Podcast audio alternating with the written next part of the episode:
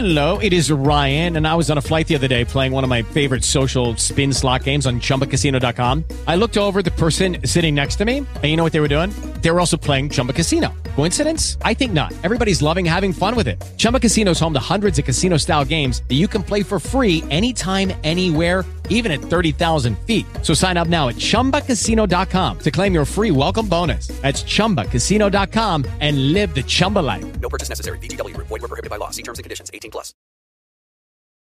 Blog Talk Radio.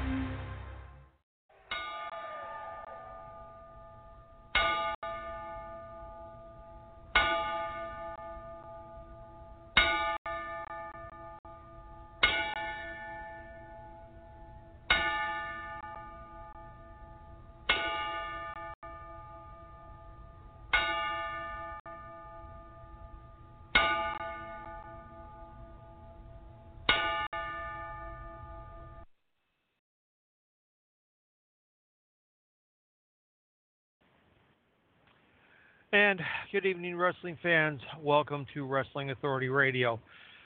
Unfortunately, um, we just uh, found out a day ago um, that Rene Goulet, also known as Sergeant Jacques Goulet, who was a star in the WWF, the AWA, and the WWA, passed away on May 25th at the age of 86.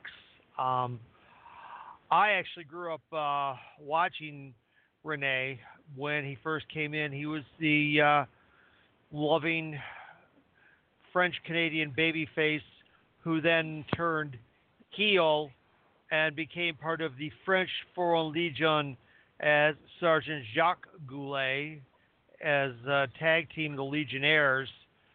And um, then later on, he became an agent for uh, WWF in fact, I've uh, told the story that uh, Tatanka has told me uh, several times about the um, massive rib that Owen Hart played on him at Europe in the European tour in the Vatican, where when they're taking the group photo, Owen lifts Rene's wallet, and here is Rene in the heart of the one of the one of the largest um, Western religion headquarters in the in the world, and he's going, "Who stole my effing wallet?" Oh yeah. Now, I mean, to be to be you know in the in you know, the, yeah exactly to be right there in the center of you know St. Peter's Square saying that. Oh my gosh. yeah, oh, that who uh stole my fucking wallet. yeah, that that would have only with only with a been French a- only with a French accent. that would have been a sight to see. All right. Yep. Well, we want to send our well wishes to the friends and family of Rene. Um, we just learned about this a couple days ago. It did happen back in May. Uh, I believe we made some mention of it back in May, uh, but I'm we did not have sure No, it we we confirmed. didn't because nobody knew. We made mention we made mention of it, but it was not confirmed. Um, therefore, we didn't confirm it, but we did make mention of it. So um, we want to definitely sure we send our well wishes uh, about that. And without any further ado, we're going to get the rest of the show started, ladies and gentlemen. Here we go. It is Ladies' Night. Oh, what a night.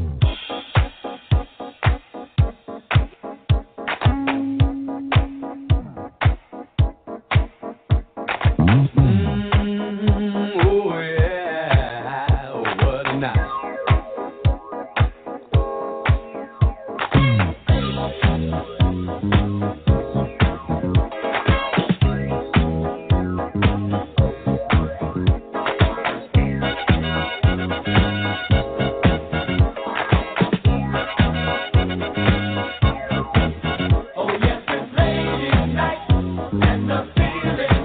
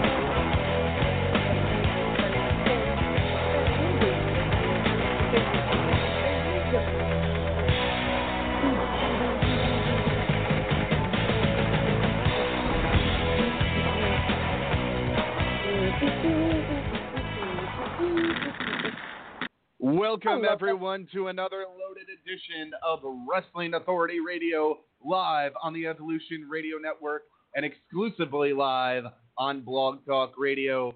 I am Sadistic Sean David, along with my lovely co host. The Dean of Wrestling referee, Steve Kane, and eventually I will re edit that intro. And I don't, I don't know how lovely they are, but I just sprayed myself with rose water, so I know I'm smelling lovely. you know the reason why this show? Yeah, man, I got homemade rose water, and it's real easy too. Anyways, yeah, um, me, I'm the reason why the show will never be a bag of dicks sprayed with rose water. Me, me, me, me, me, me. Chaotic Katie. Welcome, Hey, everyone. Tonight is Ladies' Night. We will be joined by, as seen on All Elite Wrestling, Shalandra Rookie Royal, who we will be uh, joined by in just a couple minutes. Want to bring you some quick news updates, real quick, before we uh, get into the rest of Ladies' Night. Um, the biggest news that uh, we have for this week is AEW Dynamite and WWE NXT draw exactly the same number of viewers across the board. AEW drew 778,000 viewers, and NXT drew 778,000 viewers. Yeah, and I missed I missed Mox talking about his plant niche. Because Yeah. well, see, Cody, it's not a good idea. You shouldn't be putting Masked Singer and AEW on the, on the same night, dude. What do you want from me? Hey, I don't have demands. hey, I don't have a Hey, DVR. hey. Hey, I'm talking. I'm hey, hey, hey, I'm talking. I don't have a DVR. I don't have demand. It's bad enough Vince screws with with stuff like Walking Dead and other, other programs that I like on on Sundays. You gotta do it too. Hey man, I'm, I, I, I, I thought we were friends here. Like what the hell?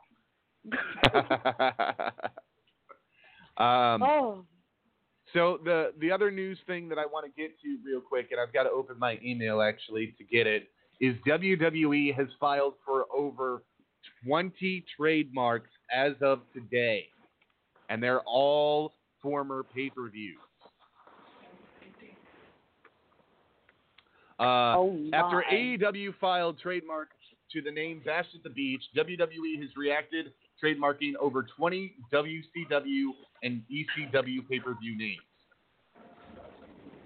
Um, the one mm-hmm. WWE has filed for the following names: Fully Loaded, mm-hmm. Living mm-hmm. Dangerously, Heat Wave, Anarchy Rulz, World War III, Chi Town Rumble, Sin, Souled Out, New Blood Rising, Hog Wild, Capital Combat, Road Wild, Greed, Uncensored, Spring Stampede, The Day of, Mayhem, Beach Blast, Massacre on 34th Street, Hardcore Heaven, and Eat, Sleep, Conquer, Repeat. God, look at well, Uh, the Eat Sleep Con- Conquer Repeat is to uh, Brock Lesnar T-shirts. Right. Um, now, they have said that th- there is uh, no expectation of WWE using any of the mentioned names from above. The reason why I have an addiction to it. It's your fault. I was I was sad Hey. got slice of it. What? No background combos while we're on the air. I'm You know sorry. better than I'm sorry. Okay, okay. We went to San Remo's today, and, and you're not Canadian or from Toronto. So San Remo's is this awesome Italian bakery in Delhi, all right? And they have this amazing Italian sponge, homemade with actual real strawberries and real cream, filling it, and then they cover it with cream and coconut on the freaking sides and big ass strawberries all around. And and Darren's eating a slice of it in front of me, and it's like the perfect drug, and you just don't understand. anyway, uh, there is no expectation that You got me WWE will use any of these trademarks, um, but they are they are seriously locking down anything that they can get their hands on. The other trademarks that they have said that they are going to be filing for because they have expired from their buyout of WCW are Mhm. Nitro, Thunder. Um, what was the name of ECW's television program? Was there ever a name for that? Mm. No, it Wasn't was it- basically ECW Hardcore TV. Yeah, that's what I thought. So uh, they are really like Vince is really starting to feel threatened by AEW and Cody, and that's why all Yeah. of this is happening. Um, Yeah. But getting back to those, getting back to those ratings for Wednesday night last night, that Oh, is question, a total. question, Go question, ahead. question, question. If he has the trademark on his father's name, shouldn't everything that that his father created go to him? No, Uh, that's muddy. Not That's muddy waters because of Do you know the what I'm saying? relationship that. Well, that's muddy waters because of the relationship that Vince had with uh, Dusty, and it's it's Yeah. it's very muddy. Um, now, yeah, but um, you can't, you can't own everything. Next. uh, you know, there's um, there's going to be some things that uh, we'll talk about later on. The last thing I want to say is Teddy Hart was spotted at last night's AEW Dynamite. Now Yeah, we know that he was released um, from MLW, and we know that there's some personal situations going on with Teddy Hart. We want to wish him the best, um, but we don't want him. I don't want to see him sign with AEW and and not make a full go of it, and not have that chance again down the line. If anybody uh, understands what I mean by that, so um, I think that's the biggest news items for us today. I know we were on Tuesday night, and there's not really been a lot that happened. AEW does have a pay per view coming your way in February. It's AEW Revolution, and it is going to be one hell of a pay per view. And it's expected that this will be the face to face meeting in the ring of MJF and Cody, as well as Yeah. the AEW title match, if he's still the champion, Chris Jericho versus Jon Moxley. So those are some highly anticipated matches right there. Um, and there is even still talk that AEW is going to either add a TV title or a U.S. title. I am in favor of a TV title because every every wrestling company in the known world right now has a U.S. title besides Ring of Honor and a couple of the other ones, and every independent company that's out there to, known to existence thinks that they need to have a U.S. title too. So let's do a TV title. Let's make it mean something again. Without any further ado, I would like to introduce our guest at this time. She is uh, someone that has been seen on AEW Dynamite, and hopefully we'll be seeing a lot more of her on that program. Ladies and gentlemen, please welcome Shalandra Rookie Royal. Hi. Hi, and Hi. thanks for coming out, doll. Oh, thanks for having me. How everyone Mhm. doing tonight? Everyone is great. Uh, Steve will be back with us momentarily. I think Hey, don't you had be a speaking. Hold on a second. Don't you be speaking for me. I, I got a mouth. I know how to use it. My jaw is working real well, and my voice is clearing up and sounding wonderful. I am doing lovely tonight, sweetheart. How are you tonight? I'm doing well too, and I'm glad to hear that you're doing lovely. Now, um, we're going to get into it with uh, Shalandra here about all of her career and her childhood and how she got started in wrestling and all of that. But I want to refresh everybody about uh, where they may have seen Shalandra. Um, Mhm. Her first appearance was at All In as the national anthem singer. Uh, you were a Mhm. part of the four-way match at Double or Nothing involving the currently suspended Nyla Rose, and we'll get to that because uh, I've got some questions oh, about having to be in the ring with yeah, the uh, I have some questions about having to be in the ring with Nyla Rose, and we'll get to those later because uh, I think I think um, I think Nyla Rose is the next carnation of Awesome Kong, and I, I look. I don't I don't know that I'd ever want to be in the ring against Awesome Kong. She's just that scary, and Nyla is the same kind of scary. So we'll get into that uh, here momentarily.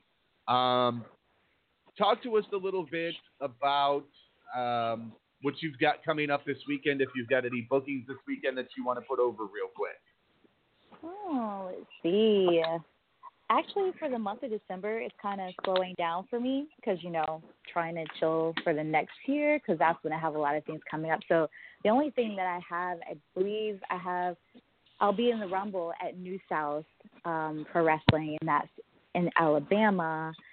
Um, I'm trying to think. I have a show next Friday at GPW, and I think I'll be in Jersey on the 28th and I think that's about it. So just pretty pretty calm for the rest of the month here. Excellent. Uh, always want to give you guys, the, our guests, a chance to put over where they're going to be and where our listeners can see them. Um, Thank you. So, talk to us about, uh, you know, what kind of sports you were into growing up, and and um, what kind of other hobbies you had growing up. Okay. Well, I was that kid that was that tried to be in everything, whether it was quiz bowl, beta club. I also did track and field, um, and this started since elementary school. So I was always really Mhm. fond of sports, but I was also really fond of music. So oh, Yeah. elementary school, middle school, high school, it was all about you know sports and music. However, Soprano over here, baby. hmm? I was a soprano myself. okay, so you So, know, yeah. yeah, like yeah. especially when you're in choir. You know, it becomes Oh, addicting. yeah. Like if you really like singing and you're in choir because it's not just you, you get the camaraderie of Yeah. everyone. So that Yeah. that was me. Um, Yeah. So it wasn't until let me see. Yeah, I did track and field for the city in elementary school, and then I got to high school, and I felt like I only wanted to do soccer. I actually didn't want to do music whatsoever because I don't know why I was so stressed out as a kid, but it seemed like everything that was involved in in elementary school happened to all go down on one day, and I had to choose. And I chose track and this jump rope gymnastics and taekwondo team. I decided to do that. Mhm. Yeah. So I said, when I go, sorry, That's what cool. you say? Oh, This, thanks. okay, I, I okay because it's ladies' night. I I'll probably be the one that'll be talking to you most. So okay. go for it. Just No it's our show. Screw them. It's our show. Go ahead. exactly. Yes, well, ma'am. I I did that, but then I got to middle school, and I'm like, look, I'm just gonna do soccer and track and field. I want to do sports. This is it. Somehow I ended up in choir, and I decided to keep it because it was an easy A, and that's when my love of Mhm. music grew. But that's when I found that I had a different voice for music. Um, long story short, for that, I ended up going to school for opera. So that kind of feeds into Wow. my gimmick now. Yeah, so I actually graduated. Okay, I'm I'm super jealous. Oh no, don't be jealous. I can teach you. Oh, yeah.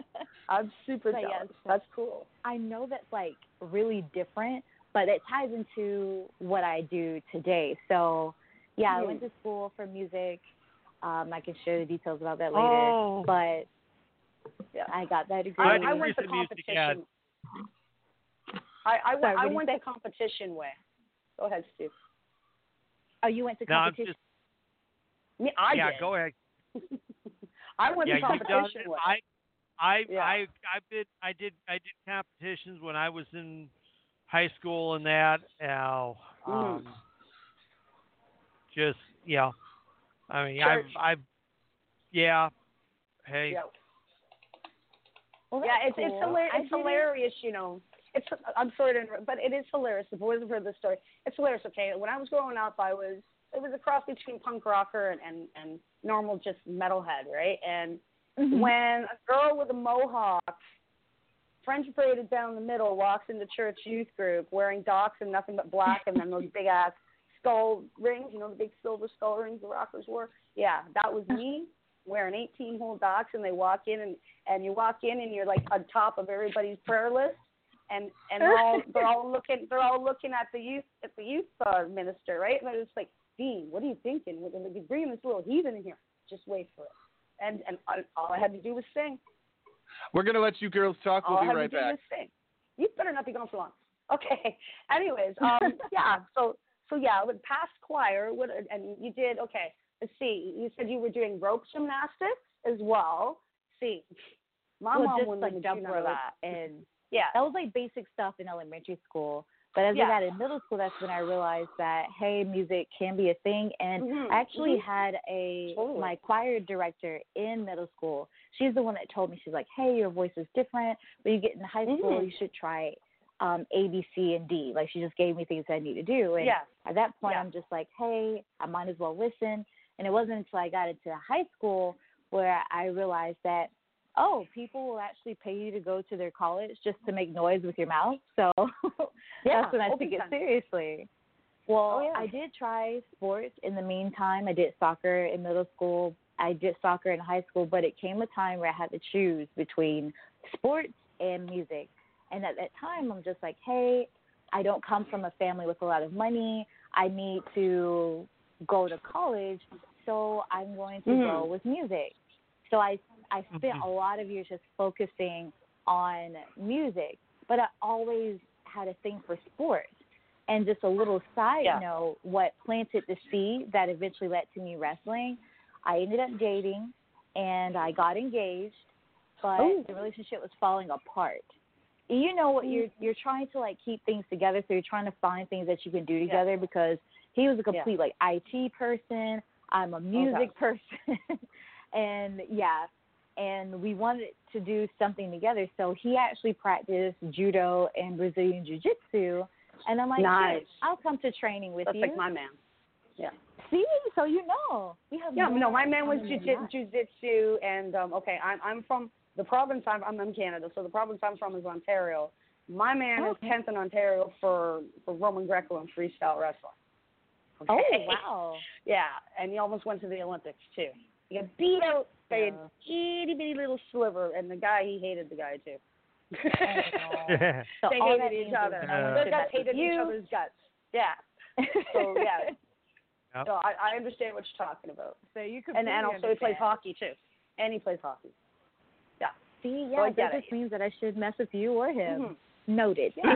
oh no no no! I, we don't play fight because he he'll just totally grapple my legs, like totally out of the next special, and I'm done.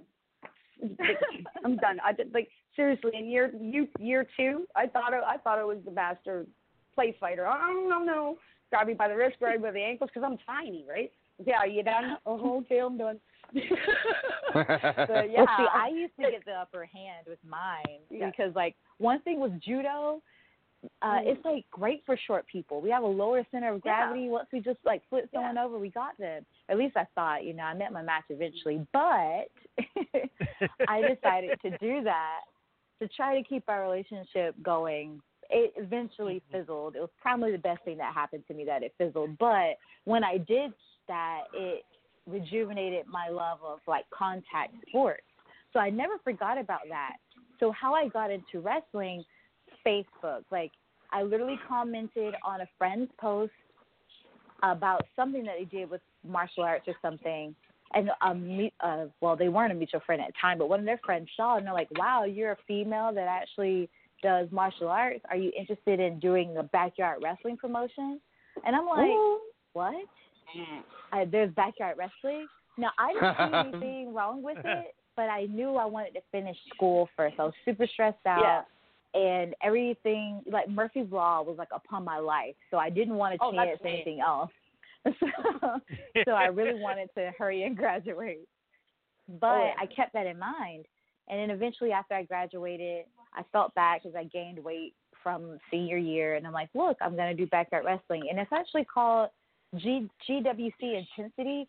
It's actually a hmm. very like it, it's a lot of YouTube videos, a lot of history on there. Mhm. It's probably the longest running backyard wrestling promotion in the state of Georgia. It's like 20 plus years. So I'm thinking, okay, I want to get in shape for this. They're gonna put me on YouTube. Who knows? I might be a YouTube star. But it Yeah. took me like two, two or three months doing that, and I, I'm like, why am I like getting beat up for free? Um, why not Yeah. really look into this? You know. And Yeah, because that's it was- usually that's yeah, that's usually my first question. So tell me, uh, what made you want to get your ass kicked for little to no money? you know, it's usually my first question. But that's exactly like I I had to ask that because I I don't know like I loved backyard wrestling, but at the same time it's and not every I'm not saying this for every backyard promotion, but a lot of times there's just a lot of people starting to emulate what they're seeing on television, even though they told us not to do that. But that's what we're Yeah. doing.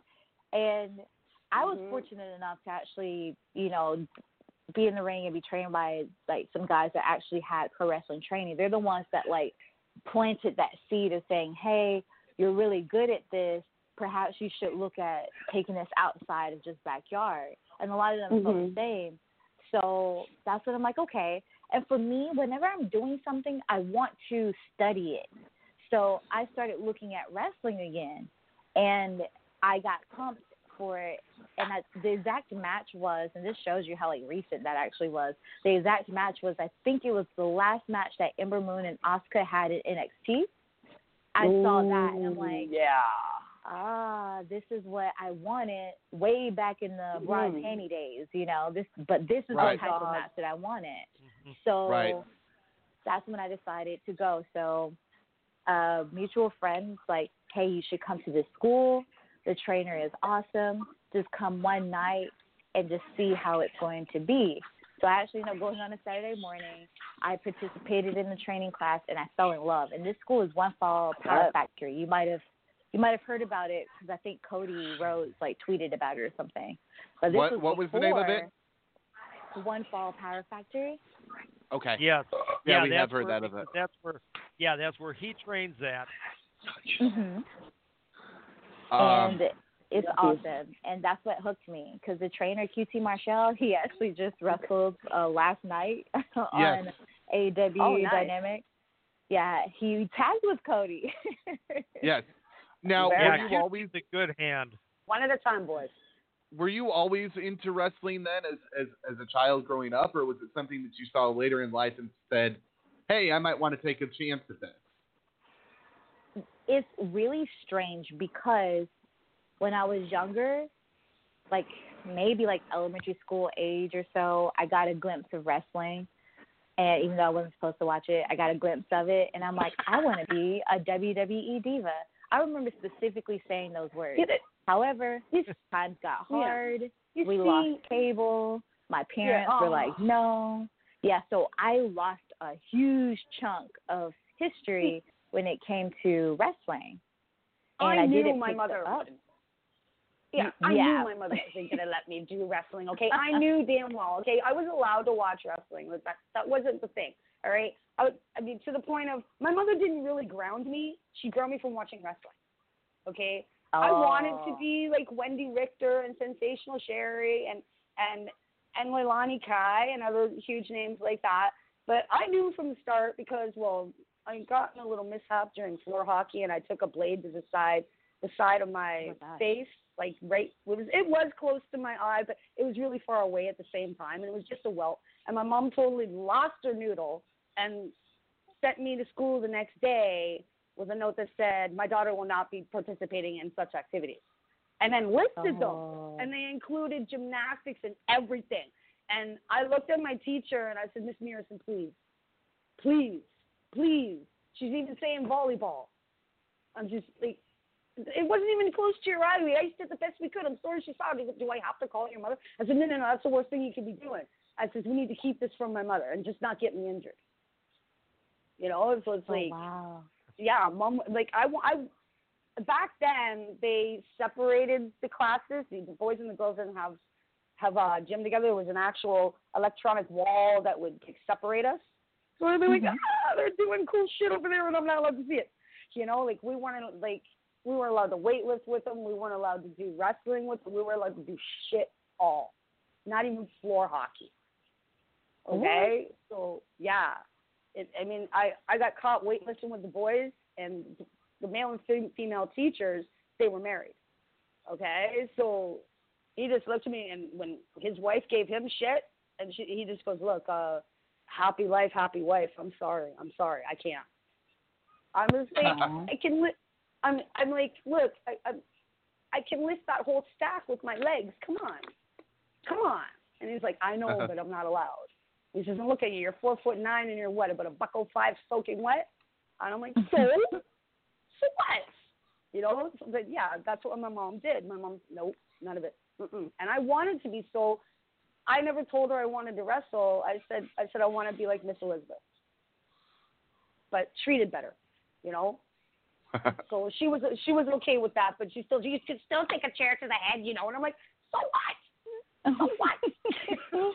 I mean, just because my cousin was sitting front row at Toronto Maple Leaf Gardens and took took a kick to the head from Ricky the Dragon Steamboat, you know, it doesn't mean it's gonna happen to me, Mom. Okay? I, I trust me. oh yeah. Um, like, come on. Go ahead, Sean. for me, for me, I got into wrestling uh, instantly. It was something that my brother was into when I was growing up as as a young, young, young My uncle. child, like two or three, and Yeah. uh, I did. So, uh, when the opportunity presented itself to become part of the business, I jumped on it in 2002, and in 2003, I started training. Um, Yeah. Mhm. Still did some of the backyard wrestling because they're like, well, what are you? How how are you gonna keep uh, what you what we teach you fresh? And I said, well, I said I'm gonna have to backyard wrestle so I can use everything you're teaching me. They didn't like that too much, but uh, you know, I kept with the tra- I, I kept with the Yeah, craft, you're supposed to. and uh, I can speak from experience. Chair shots hurt. I bet. Um, Oh yeah. Oh yeah. Now, Steve started in the 1980s, as I told you, Shalandra, and he was a Uh-huh. referee. I've I've done everything in the wrestling business. I've run Yeah. the camera. I've done security. I've you name it, I've done it. And now I'm a promoter myself. So, um, yeah, but then Steve, yeah, why don't you tell her a little bit with that. about your background, and then Katie, you can tell her more about yours. I have Well, no background. Well, I dis- I disco- I discovered it one one Sunday when I came home from church at the age of twelve, and that was uh, Dick the Bruiser and the Crusher. Now, that's oh. you know that might be way ancient history. That might be something you have to look up on Google. Whoa. But uh, He, he yeah, owns- I know, I know. So, um, so that's so that's where my love of the business first started. It wasn't until the '80s, which is when things really started to open up, which was when uh, the independents really started to thrive, and so um, I started with uh, Windy City Wrestling out of Chicago. That's where that's where I got uh, trained out of. My trainer, um, my promoter Sam DeCero, was a uh, was one of the Max brothers. He worked he worked for uh, AWA, uh, WWA. He worked in Japan. Um, Oh, wow. so I so Mhm. I was I was there for um, slightly over ten years. I left in I left in 2000. Went uh, went completely on my own and did and did that um, until I got uh, injured six years ago, which basically ended my career. A couple of years later, I finally had I finally had my uh, retirement show, and I refereed my last match, which Mhm. was exactly how I wanted to go out. And then, so I, but I've been doing the podcast for like the last um, seven, eight years since we started this. Uh, Sean and I work together. I'm I'm the I'm the creative guy behind anything that uh, anything that we do now, and I've been, Yeah, Right. I've and, been and, doing yeah, I've been doing Yeah, and I'm uh, the- I've I'm been the doing creative character development. I've I've I've written I've written entire backstories for wrestlers, and that Yes. that uh, we're working in, that we're working in promotions that I was helping to run. Right. Mm. So So, I mean, uh, wanted to give you a little bit of a background and kind of let you know who we were and not just make it all about who you were. Uh, I think the interviews work a little bit but better it that is way. all about her. It's all It about is, her. but- It's. Um, now, talk to us about who some of your biggest inspirations Oh yeah, were. let's let's let's not talk about me first. What about me? Am I purple? Do I smell like? Am I I forgot about you. I'm sorry. Green polka dots and smelly elephants or something. Like oh my. How did you get in God. wrestling? yes, Well, okay. Um, my uh, when I was small, I can remember. Okay, and and Steve will be able to tell me about wrestlers because I always forget. I don't know why. I can remember when being over at my aunt Catherine's and my uncle Cliff's place for an afternoon, and my uncle chasing me around the room. The claw, the claw, it's gonna get you, the claw. And I used to Baron scream- von Rochke. Von Raschke. Thank you, thank you. That's that was all my the first. people need to know. Yes, that is all that people need to know. He's scary motherfucker. Anyways, and so he used to chase you around the house, and he was bald. My uncle was also bald. Okay, so then yeah. and he like, he had the face down and everything, the neck cords bulging, everything. Oh my god, it was awful but great at the same time. But um, I didn't really start watching wrestling until I was about nine years old, and the first match I watched was Tito Santana and, and Randy Savage, and Savage took me into Continental, and then I became an enormous fan of Ricky the Dragon Steamboat. Enormous, like enormous. But I also really, really loved, loved Roddy Piper. Don't even know. I love that man. I love that man. Yeah, head to toe, love that man. But I was a big, I was a big Heart Foundation fan. I was a big Brutus the Barber Beefcake. And I kind of liked Valentine, but he didn't do as much for me as the Barber. Um, but I will say, it, and I don't care who knows it, I had a big crush on Jimmy from Mouth of the South Park. Okay, I don't know why, that's why. I, I don't know why. I don't know why. But yeah, I had the hugest crush. But yeah, so you know, and there, everybody used to make fun of me. Oh, you're still watching wrestling? I still get it. Oh, you're still watching wrestling? That's just so fake. I said, yeah, really? Fake? You get in that ring, you know? And so tell them, but you know, like, yeah, just people just don't get it. it. It's it's a passion. It's it's Yeah. you know, it's our soap opera. Okay? Yeah. So Yeah. for this show, I'm known as the fan's perspective, and that's that's what I do. That's me. And also, Yeah. um, I'm the referee of this show.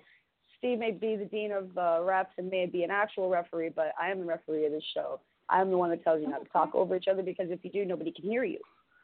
Right? And that's my job. That's my job. Um, yeah.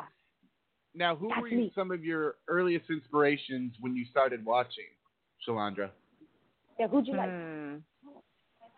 Now my timelines may be skewed because I was probably in again in elementary school, maybe middle school when I last really got an update. But it was I remember looking at Michelle McCool Oh yeah. and Okay.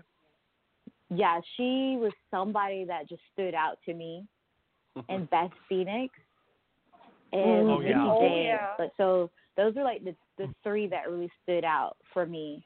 And then I lost Mhm. cable, and then eventually I got like yeah. one of the I Raw versus. SmackDown. I think it I think it was 2006 or 2007. One of those. Um, I got that game, and that's when I was just like, let me look at all these people. Let me create my own people. But I would say those three divas, and then when I got back into it, it became Sasha, Asuka, and Ember Moon. Okay. I'm a big fan of Ember Moon. Big, big fan of Ember Moon. Uh, I think oh, she's I, got I a bright future. some Ember. Mhm. I think she's got a bright future ahead of her. I hope they, uh, you know, can find something to do with use her. Yeah, Yeah, yeah, that's- they used her in a while. Um, you know, that's that's that's an original gimmick that uh, you know I don't know I don't know who created it, but it's genius because it works and she fits the role perfectly. Um, now it's up to WWE creative, as as Jericho would say, and I'm sure you've met him. Um, yeah. it's up to hopefully not bad creative with Ember, Ember Moon. Yeah, I Um, just wish they'd use her more. I think she's they Yeah. well, allegedly she's injured at the moment, but I do Right, know right. that you know they just announced her school that she has now and so maybe Yes. she's just taking time to kind of establish that Mm-hmm. as well.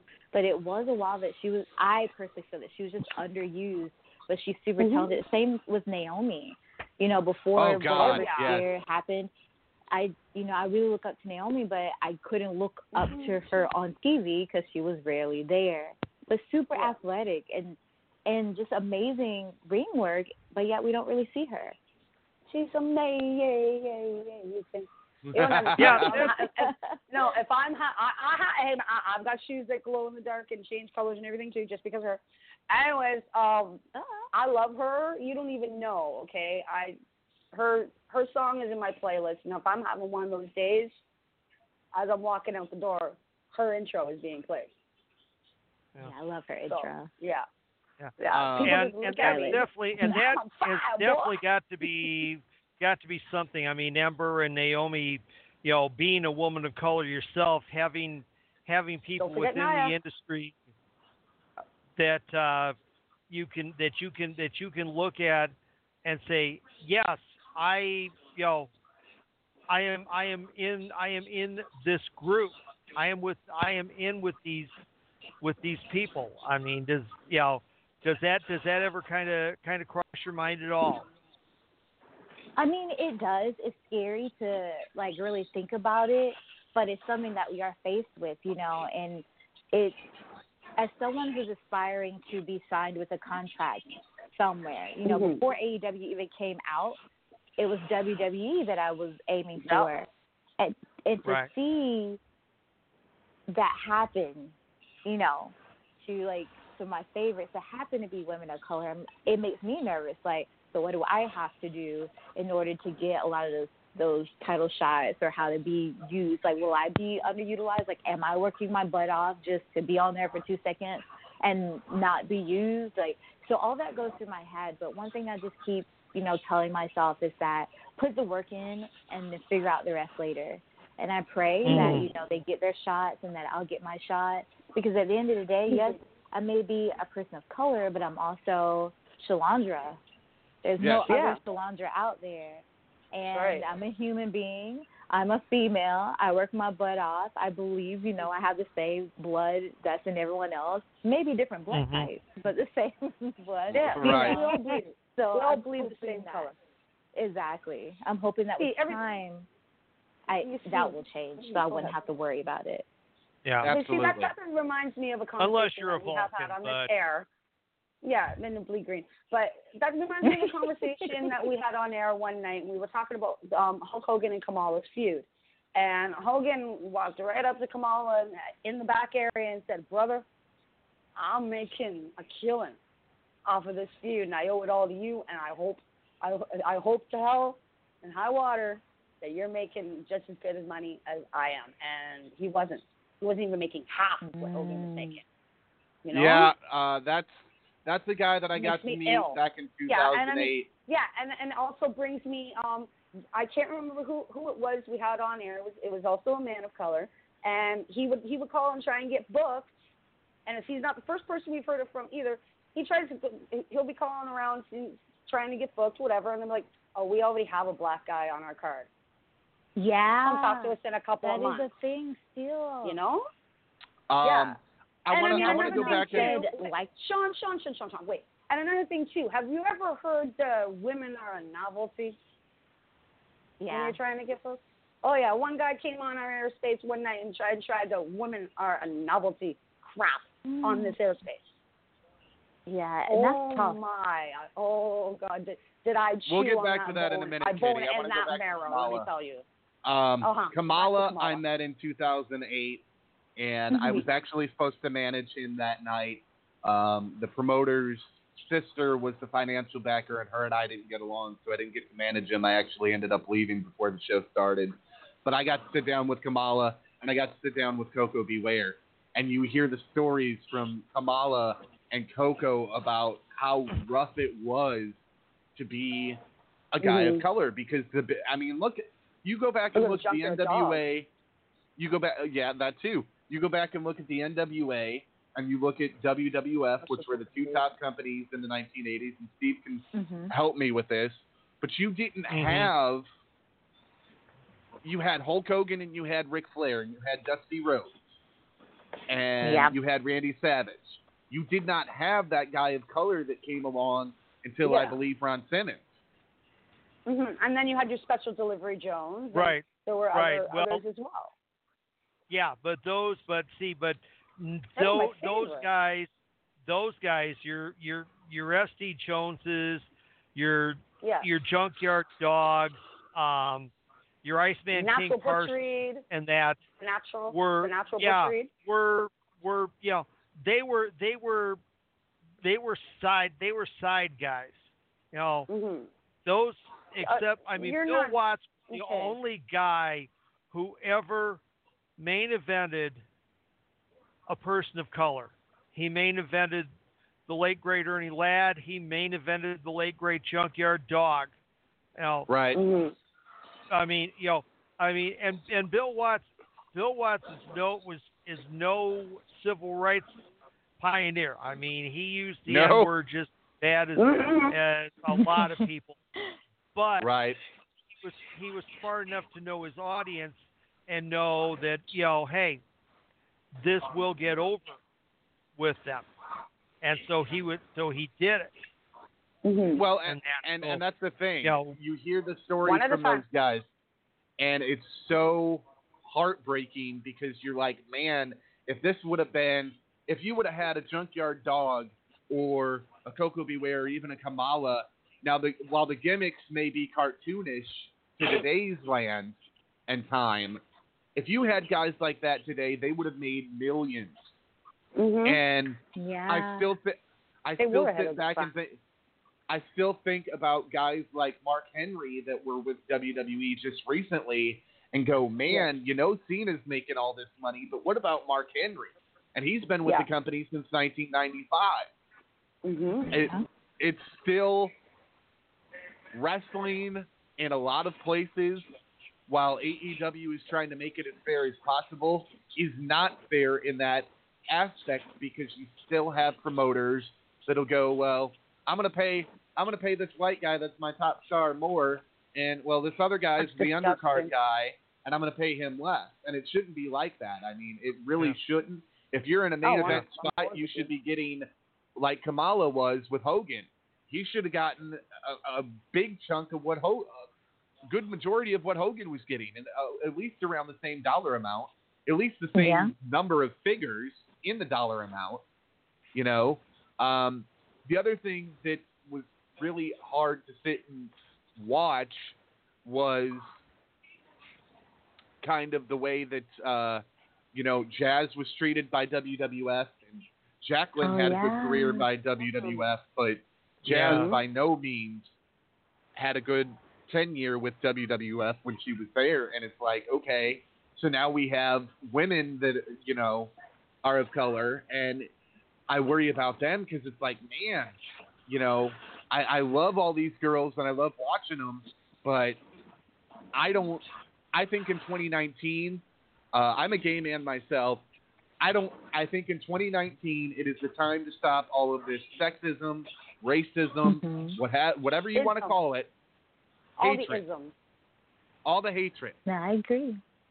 And I think that a company like AEW coming along and giving a guy like Sonny Kiss, uh, I don't know if she identifies as a guy or a girl, so if I got that confused, I apologize. Um, I, But- I, I, I do believe she's she's a trans female. Um, Who, I Sonny or Nyla? Yeah, Sonny Kiss. Sonny. No, Sonny identifies male, I believe. Uh, Okay. okay. Yeah. Um, Well, her yeah. boobs, You know, are- well, boobs are almost as big as mine, honey. and I got little Ki- boobies. Sonny, oh, you mean, uh, but she- Nyla identifies as a she. Sonny Yes. still Yes, is yes. masculine, just effeminate. yes. Yeah, well, Um, what we like to call what, what would we, we like to call on Toronto, um, fella girly. Okay, that's that's me. I'm I'm fella girly. I'm I, okay. I love my fashion. I love to paint my nails. Yeah, I, I love makeup and and boots and shoes and really cool clothes. But uh, oh, honey, I will scale that fence five times faster than you. I may not be able to get all the way down on the other side, but uh, uh, yeah. I think I think it's great I'm that one of the Sonny, boys.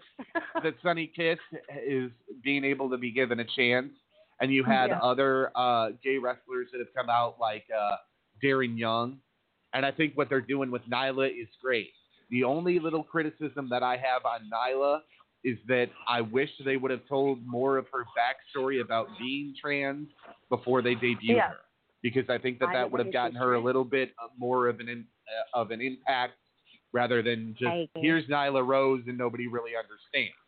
Mhm. Um, but I love Nyla. Don't, don't understand. They don't. They don't understand when it's when, when a trans person is coming up because I can uh, I can remember being on the streets and one of my friends who was trans. I mean, she even had a female birth certificate, everything, and was still made to stay in male hostels. Okay, and it, it was it was rough. It was rough. Watching your friend walk out of where she lives with a black eye just because she chooses to be different. You know, it, it's Yeah, hard. wrestling I, is I, I, you know, yeah. yeah, and wrestling is it's tough, but it's a lot better than it used to be. Yeah. And I'm not saying that to excuse, you know, where it used I to be where it's going. It was a different but it is time. a major blessing that it is progressively getting better. However, there's still just those unspoken things where you're kind of wondering. Like I live in the South, and Mhm. I it's been said quite a few times now.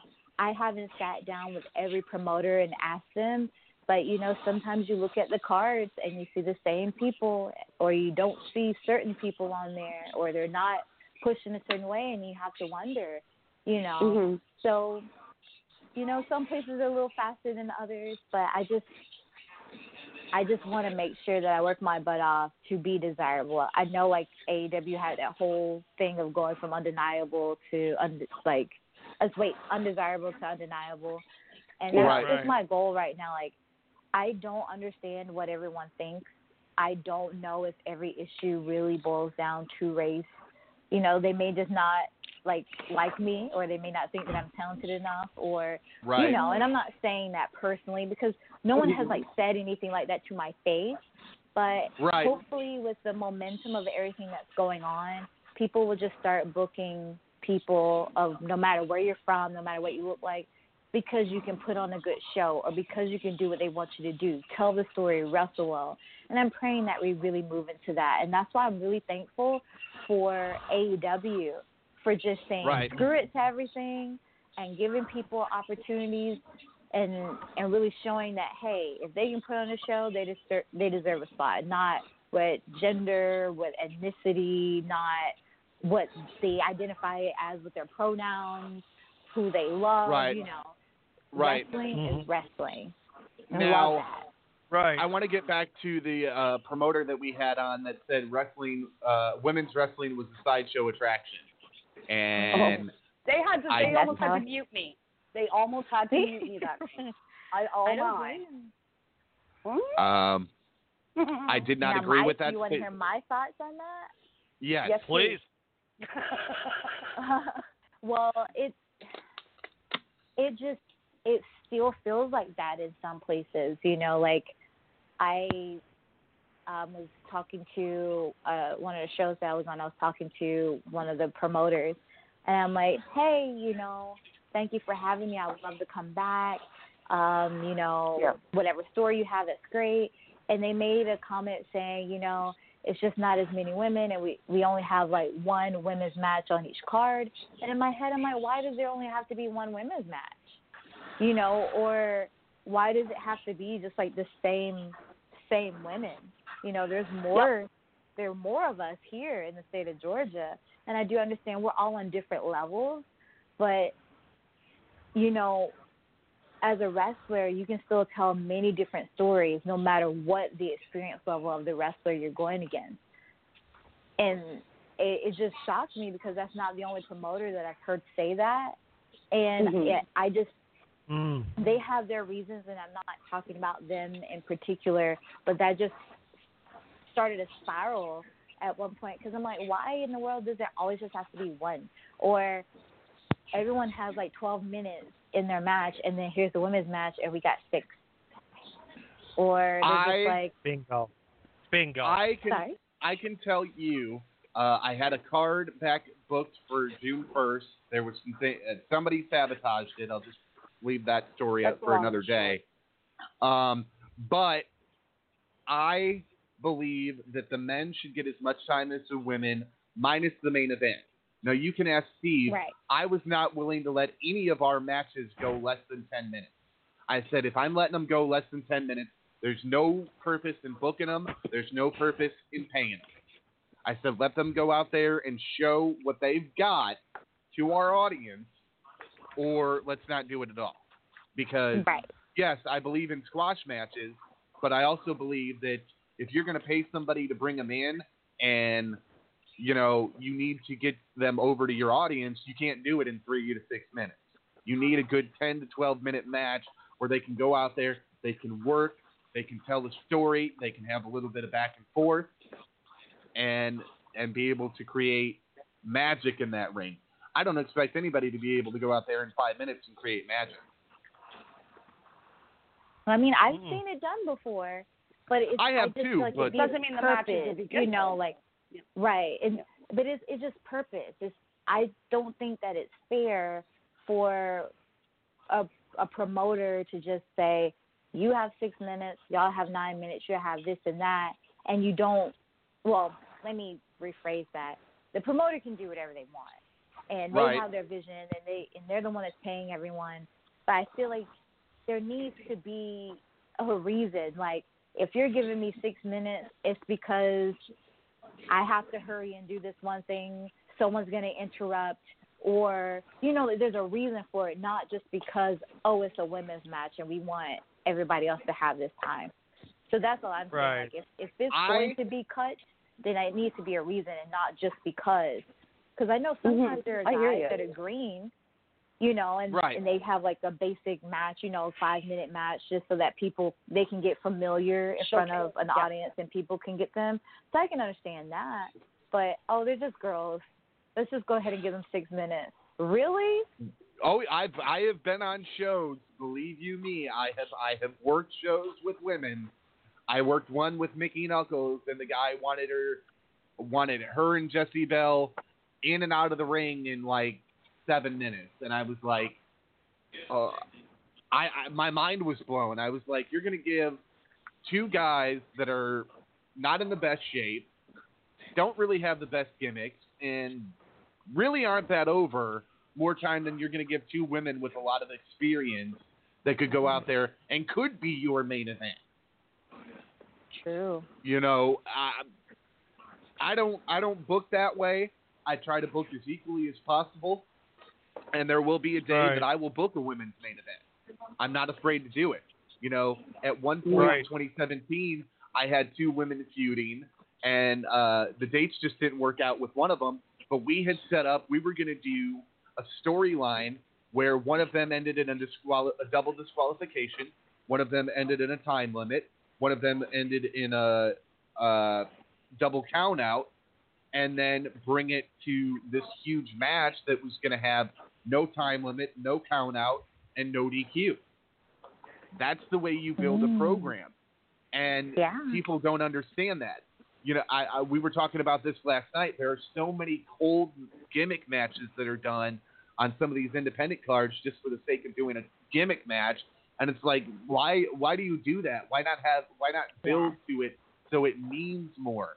Because if I were to book you, Shalandra, and go, okay, I'm gonna have you in a in a Jello match just for the shits and giggles sake of it, I think that would be offensive to you. Not only Yeah. that, but um, I don't believe in that kind of style of booking. Now we've had promoters come on here and say that they're all about booking TNA and, and not booking talent, and I don't agree with that either. oh wow. Oh yeah. Yeah. Oh. Well, I Yep. just personally feel, Yeah. I feel if if I, because again, I don't want to make it to where I'm just like women should just like take over everything. But if I'm deserving of a spot or I'm deserving of the time limit, if I'm busting my butt and can put on better matches than some of the guys on the card, then treat me as such. Agreed. If I don't have the skill level, if I don't have the whatever, I completely understand. And I feel that way. Like if women's match is deserving of a main event, go ahead and give it. But you know, I just I'm working hard, just like a lot of these guys are, and probably even harder. I know some guys that don't even touch the gym, and they go out there and they do a match and almost risk the life of their themselves or their their partners, and then they go home and do whatever, and then come back on the weekend. But I'm in the gym. I'm looking at matches. I'm trying to get my psychology together. I'm traveling. I'm putting myself out there, putting in a lot of work that's just not in the ring just for a promoter like, well, we already have a women's card. Or Right. maybe if you come to the show, we'll see where we can put you. Or who are you? And I'm like, wait, there's Google. Oh, my. Well, and that's that's that. another thing. Like, um, we have had we have had women come on here and tell us that promoters wouldn't book them unless they sent them nudes or wanted to sleep with them Yeah. or Yeah. things of that Yeah. nature. And it's like, that Yep. hasn't but I believe it. I hear the stories. Fortunately, that hasn't happened to me yet, but I've heard those stories, and I'm just like, oh my gosh, this is Yeah, this we- is why. We You have been doing I- this podcast seven years, and see, the, some of the you. horror stories. Yeah, I'm telling you, if that ever happened to me, I'd be looking at the promoter and saying, you know what? That's not what these knee pads are made for. And if you put that dick anywhere near my mouth, I'm biting the head off. Good day. and you're lucky I don't have Yeah. braces. you know? um, Yeah. we have also had promoters that have come on here and said that um, they don't believe in booking women at all. We've had a couple that have Mhm. that have said that, and I'm like, oh my god, like what? And uh, yeah, and of course, you know, and before I open my mouth, I've got Sean and Steve saying, "Don't do it, don't do it, don't do it, don't do it." In our private chat, don't, don't do it. Breathe, breathe, breathe. Don't. We won't mute you, but don't do it. you know? um, each promoter can do what they wish. I believe women's wrestling draws. I believe in Mm. 2019 women's wrestling draws. Well, And I'm not going to be okay. And not to be nasty. What what guy doesn't want to watch a, a girl fight? Especially Okay. a skilled girl fight. Like a, Yeah. Exactly. Like they know what they're Mhm. Yeah. because I I've heard that um you know there was one show where they booked the females match, but apparently it wasn't up to par with the promoter or whomever, Oh. and they didn't book women again. And I'm like, Oh. that's the Oh. reason. Like they're they're not the only women in That's the so- world. And did yeah. you talk to them? Like I don't think they ever spoke to them That- or that's just- anything. That also sounds like they're just making excuses as to why. Yeah. That's what that sounds like. Could be I one just- I- itsy bitsy little teeny weeny little thing that they didn't like, and nope, no more girls. Yeah, it could be. Again, Yeah. that's All hearsay, right, but- If, if they're that dickish, if they're that dickish, sure. all right, Shalandra, Katie, Steve, we are at the top of the Okay. hour. We are going to take our All right, I got to refresh my five phone. minute song break. Shalandra, all you have to do is hang up and call the number right back, and it'll carry over into hour Hey. two for the second part of the Great. interview. Play All me a right. Roxette tune. Play me a Roxette tune, dude. We did not get the Roxette tune. I will have Oh. promise I will have it Oh. next Thursday. Hello, you fool. I love you. You suck. Uh, we will be right back though with more All right. of Wrestling Authority Radio on the Evolution Radio Network with Ladies Night. Enjoy.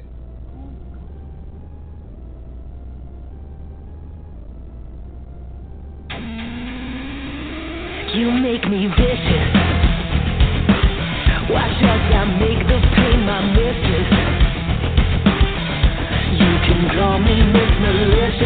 I'll dress you up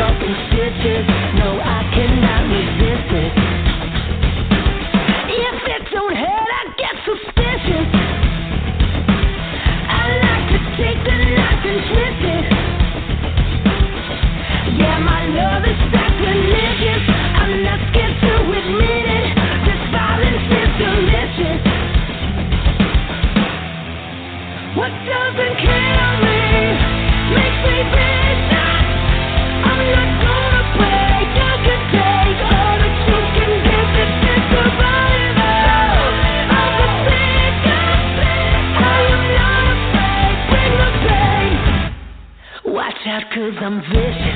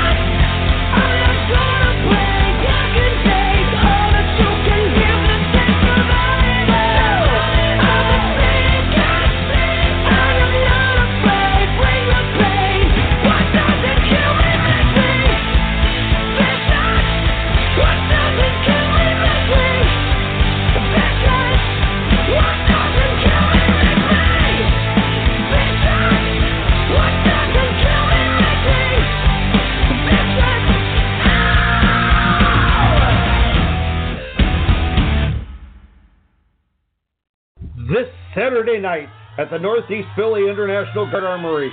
Craptastic Wrestling presents a non-star studded car of unexplainable matches featuring the Mid-Afternoon Express versus Captain Fantastic and the Brown Dirt Cowboy in a Falls Count Nowhere match.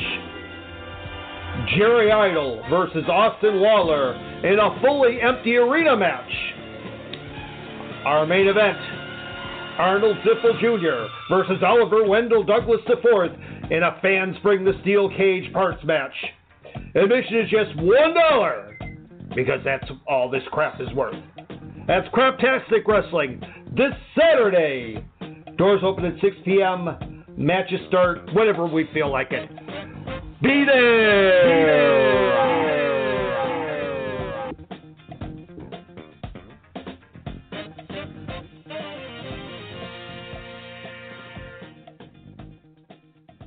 Professional wrestling, entertaining action that attracts a crowd and provides excitement at a fair or festival. The right promotion will have professionally trained talent with professional grade ring gear and equipment. Fairgoers will want to see more of them and attend ticketed events in the area. Bringing the wrong promotion, not vetting their credentials, you could end up with an embarrassing disaster. The talent may have no ring gear, little or no professional training, aren't family friendly, and perform so poorly you'll wish they'd returned to the backyard they came from. Burned organizers won't chance bringing in pro wrestling ever again, shutting out legitimate promoters. And the fairgoers, if they want to see wrestling, will only go to WWE events. If you want live professional wrestling at your fair festival, don't get burned. Check their credentials before you book. A public service announcement from the nosebleed seats. You can contact us on Facebook for more information. Central Illinois Pro Wrestling. This is Crazy Mary Dobson. You listen to Graveyard Radio Network. All right, and we are back. And some of those ads we definitely Yeah. need to have updated. And also bringing us to the show, Crazy Mary Dobson herself, otherwise known as Sarah Logan. That's Yes. right. Our girl. Actually, no, screw you. My girl who used to call in and tell everybody to shut up just to talk to me. So, yeah, my girl, Sarah Logan. I miss you, baby. um, I'd like to welcome everybody back to Wrestling Authority Radio on the Evolution Radio Network, live and exclusively live on Blog Talk Radio. I, once again, am Sadistic Sean David, along with my co-host. The Dean of Wrestling referee, Steve Kane. And the reason why the show will never be a bag of dicks, chaotic Katie. And where's my lady of the night? Where is she? Is she here? She is here. We are back with more of Ladies Night with Shalandra Rookie Royal. And uh, Oh, yeah. we're going to get into some uh, more of your career in this part. Um, now, I also want to note the fact that you're a singer and songwriter. You talked a little bit about that before. Yes, you did. Um, yes, you did. Yes, you did. So, how? Let me ask you this, and this is just a hypothesis. God willing, it never happens. But would your personal career be affected if you were to get injured in the ring, and so, and you weren't be able wouldn't be able to sing anymore? Oh my gosh, that would that would like be horrible. I I can only see that happening if something's affecting my vocal cords or something. I'm not sure, but Right. you know, Right. hopefully that won't happen. we hope that we just had to. Don't If- take up smoking. trust smoking. me. Just don't take up Trust smoking me. and you'll be fine. It, trust me, it's it's not it's not fun. I uh, I I used to have a much uh, bigger vocal range than I do now until uh, one until until until one night when we do a spot where the guy ducks the kick, I take the kick, and unfortunately instead yes, the guy got me right in the throat instead of on the instead of at the side of the face or on the shoulder. Right dead in the Adam's apple. Oh, Two hundred and twenty wow. pounds and a size Oh. fourteen boot. Oh, mother chucker. Oh, oh. I Damn. I remember wh- I had a spot similar to that happen to me. I was in uh I was in a match over in the over in Iowa and uh the guy called for a second clothesline from hell and I'd already taken one, and I was like, "Fuck, I don't want to take another one." Fine. And uh, I should have I should have rejected the move because he he literally caught me right in the middle of the throat, and I roll out of the ring, and the my boyfriend at the time came over, and he's like, "You're coughing up blood." I was like, "Oh, this is not good." Oh no! What ended up being an up with that? Uh, That's- luckily, it repaired not. itself. oh Luckily, my it goodness. repaired. What was it? Did they say? he, he he did- they didn't say they said he bruised it they said he literally Oh. bruised my throat God. Oh wow. Oh, yeah, yeah, i was like well mine. i was like yeah. let's let's not take any more clotheslines from hell from that guy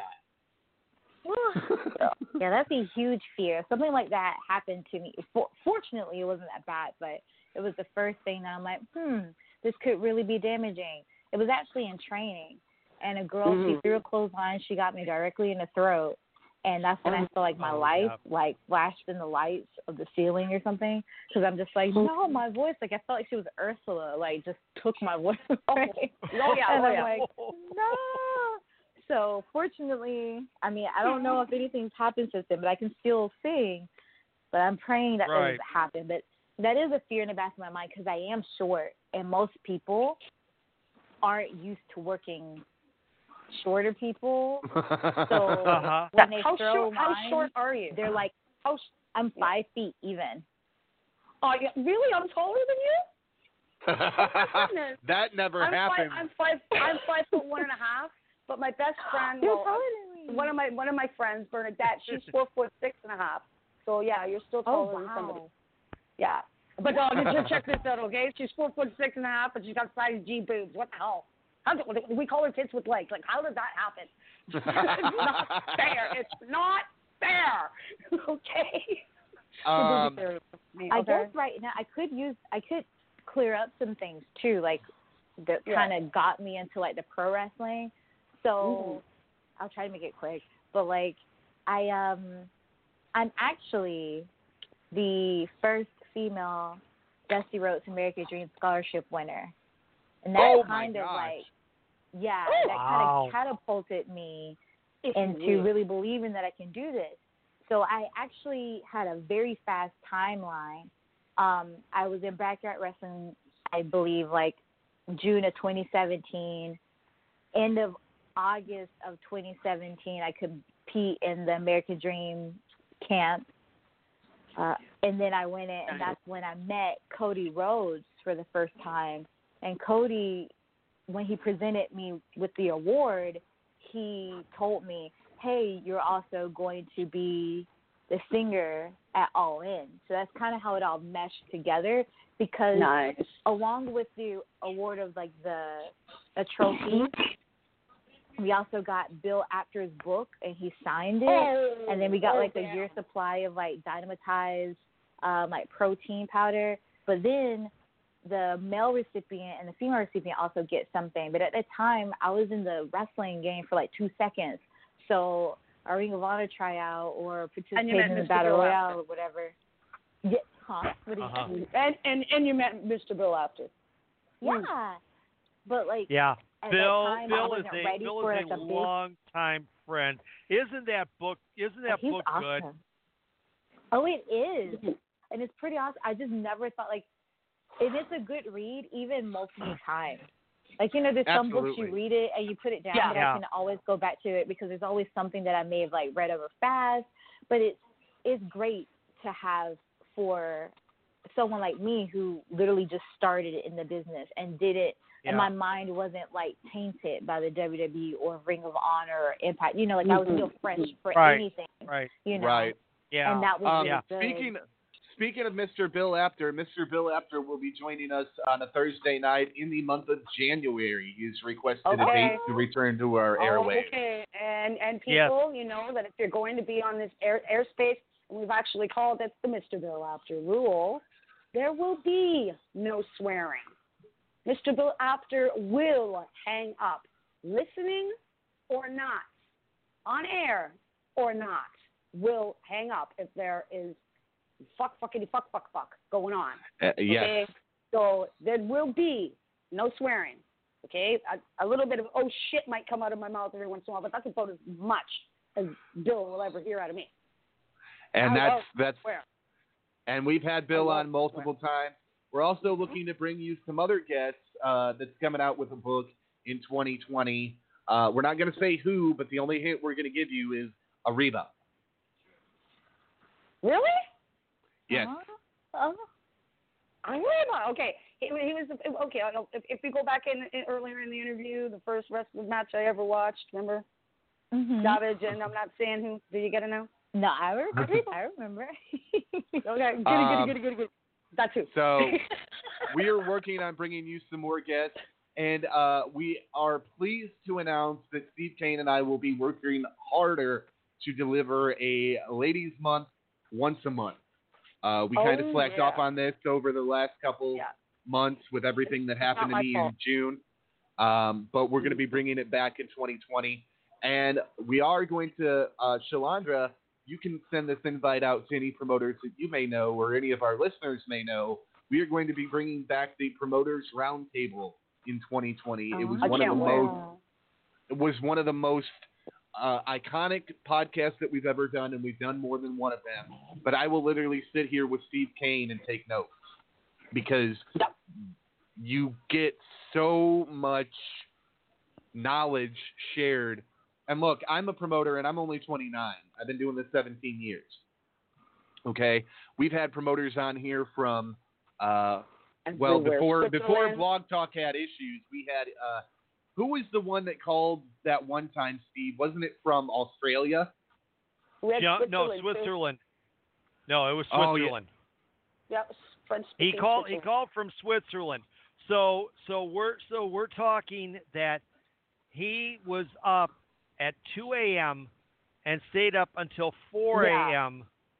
to Well, do Nigel. to do that Oh. to do this show with us.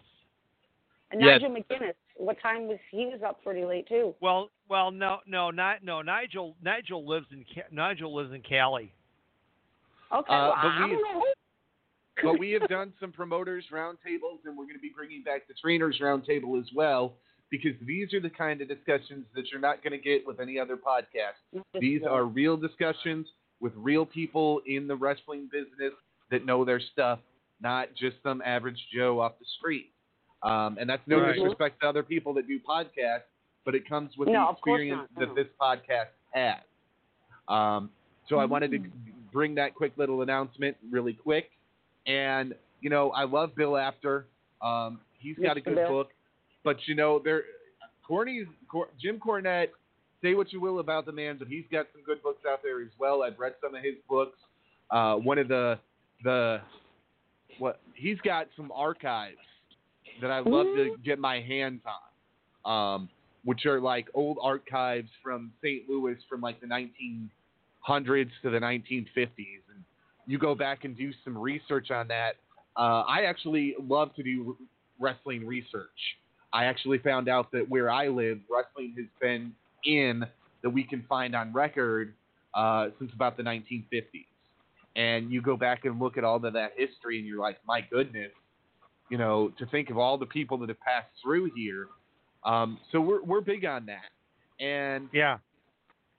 I, I believe that sharing wrestling history, sharing information with other promoters or other trainers is important because Dream. at the end of the Mm. day, we're all trying to be in the same race and all trying to be successful. Um, Yeah. There, there are some promoters that we don't wish well because they don't know what they're doing, and it shows. But we try to generally wish everybody the best that we can, uh, within reason, because there are some of these promoters that are out there that don't know their head from their asses, and then you have Grasp things that happen uh, you know, we had to report uh, just a couple weeks ago, Shalandra, that the Great Muta almost ended up getting stiffed down at WrestleCade in the Carolinas. Oh my gosh. Yeah, yeah. Oh yeah. Yeah, that was a that was a whole big thing right there. I mean, you know, the I mean it and because it involved um, Sonny Onoo, who is a good friend of ours.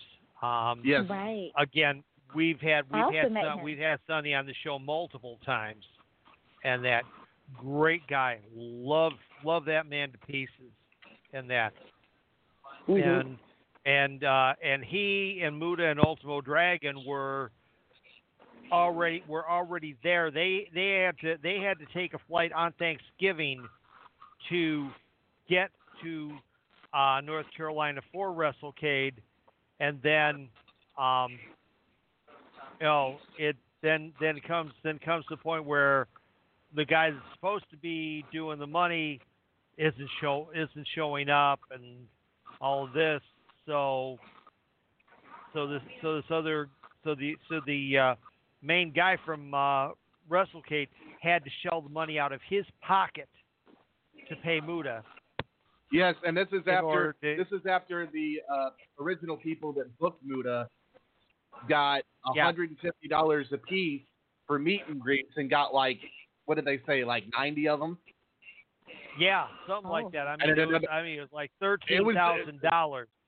Yeah, worth of pre-show. You know, people paying money to meet Muta, and they don't have the money to pay Muta, and it's like, oh, oh, this is this is bad. We've also covered some of the most uh, historic nightmares to go down in professional wrestling, from hardcore road trip where guys were stranded in Canada and Canadians literally had to pay for them to be able to cross the, border back into the United States, to the disaster in Dudleyville with Arn Anderson and Mr. Wonderful Paul Orndorff, Orndorff almost taking the head off of a guy because he wrote the guy wrote him a check with his parents' checkbook and the check bounced. I mean, we've Oh, covered. God. Yeah, we have. You've only been in this business a short time, so you haven't heard all these stories. But there's No. there's a lot. There's a No, lot. there's There's a lot of. There's a lot of horror stories out there when it comes to the wrestling business. Um, now, or you hear bits and pieces, like you don't hear them all, you know. Right. Come on here. Hear the whole Oh. story. Now, what is your take on We deathmatch get 'em. wrestling? I know you're with AEW, and they do have some guys that like that hardcore style. What is your take on that? On like hardcore matches. Yes. Yeah, like like I would do a that. Yeah, like hard. What? okay, so- wow. so- okay, hold I on a second. So you're someone- telling me that if I were to get in, okay, just over out of a total fluke that I could actually uh, have the, have the super ass coordination to be a female wrestler, and I poured out a bag of tacks, you'd be like, all right, I'm game. Yeah. I'm there with you, honey. Wow. I'm, I'm there. Just no would, like, freaking it light just tubes. It's just No I mean I said tubes. that in backyard wrestling where there's light tubes Yeah. and barbed wire and all this stuff. Now granted I didn't do all of it, but I'm not afraid of especially if it's like my job. Like I might be a little bit apprehensive on like the lower indie scene because I'm like, hey, doing this for twenty bucks or something like no. But Yeah. um fortunately I don't have to like worry about the twenty. But still like if it's like let's say they're like, Hey, we want to pull out a women's hardcore match on AEW and they call me up, I'm like, I am definitely down for that. Um and it doesn't necessarily have to be AEW, but I'm not afraid of it. I feel like they just can't be overdone because like if like yeah. if they're doing one like every week or you see something go on every week or every two weeks, eventually you're just like, how is this person walking the next month? You know, it takes some of the Mhm. believability out of some of that stuff because it does hurt, but also kayfabe, you know. Well, not only kayfabe, but adrenaline kicks in. You know, Mhm. I Yeah, I, I had true. somebody I had somebody ask me one time how I could go out and bump on concrete like it was no problem. I'm like, well, one one of two things is going to happen: either I'm going to get injured doing it, or the adrenaline's going to kick in, and I'm not going to feel it till the next morning. Yeah. And you know, that's that's the way it is. People that Yep. are not wrestlers do not understand the endurance of pain that somebody that steps in that ring has. Oh, hold And on a that's- second, okay? I got a high threshold of pain. I had a sister three times my size. My adrenaline had to be pumping before she walked into that room. Okay, if I can take if I can take a shot. Okay, I've had men hit me too. When not not not in a relationship, mind you. I've had men hit me too, and just turn turn the other side of my jaw and say, "Can I- can I have another?" and not feel it until what forty five minutes to an hour later, and the Yeah. inside of my mouth is all nice and bruised, and you can see the the imprint of my teeth. It actually, you know, like it kind of looked like Rosemary's uh, paste, um, but on the inside, purple and black. Okay. Yeah. Um, Yeah, I'm not even kidding. And then the person, and then somebody looks at me and says, uh, "You're aware that you're a woman, right?" And you go, "Shh, don't tell anybody." Like I, You know? That's not our secret. Yeah. Yeah. I totally Yeah. wasn't Well, I- aware. I- Yeah, I delivered I delivered a neck breaker one time on a hardwood gym floor. Wow! Oh, The I guy had my gave- head the smashed guy on a gave- the hardwood guy gave- The the the cue was supposed to happen in the ring. He gives me the cue out on the floor. And it's like, Oh. okay, here we go. So I give him the boot, lock him, turn him, drop him. Mm. There was like dead silence for a second and then and then the audience just went absolutely bananas. Oh God, Oh. no man! I've smashed my head off like a brand new gym floor. Okay, and it's freshly shined up and everything. I felt my head squish. It wasn't nice. Oh. It sucked. But no, seriously, like if, if they asked me to do it, I I would, but it's not something that I would just do like yeah, every not on my head. Not on my head. Don't drop me on my head. No. But I have a lot of respect for people that can do them. Yeah. Absolutely. Um, well, I have talked a lot tonight, and it's because Katie wanted me to. because Sometimes I get shy, so I am going to let Katie and Steve uh, conduct the rest of this interview for right now. No, Aw, you okay. Bullshit. I've talked more than you, you bugger. Oh, Sean, Yeah. I don't know where you think you're going. You're staying here and you're talking just as much as you're always talking. You take full full full part. What I tell you, man? I'm taking a I'm taking a Oh. ten minute break. I'm letting you and Steve talk. oh, I'll okay. just sit back and listen. He's gonna go smoke a bomb. Okay, go ahead. Yeah. Oh my gosh. yeah. So, all right, we got it. We've got it. We got to talk the inevitable ribs and road stories. Now, like you say, you just you know you, yeah. you just had a you've just had a small cup of coffee in this business, but I'm sure you are at least familiar with one or two good ribs or road stories. So, you know, and and our show Who is like our show our show is you name names. If they're guilty, you name them. Name Yeah. them and blame them. You know, and so shame them. yes.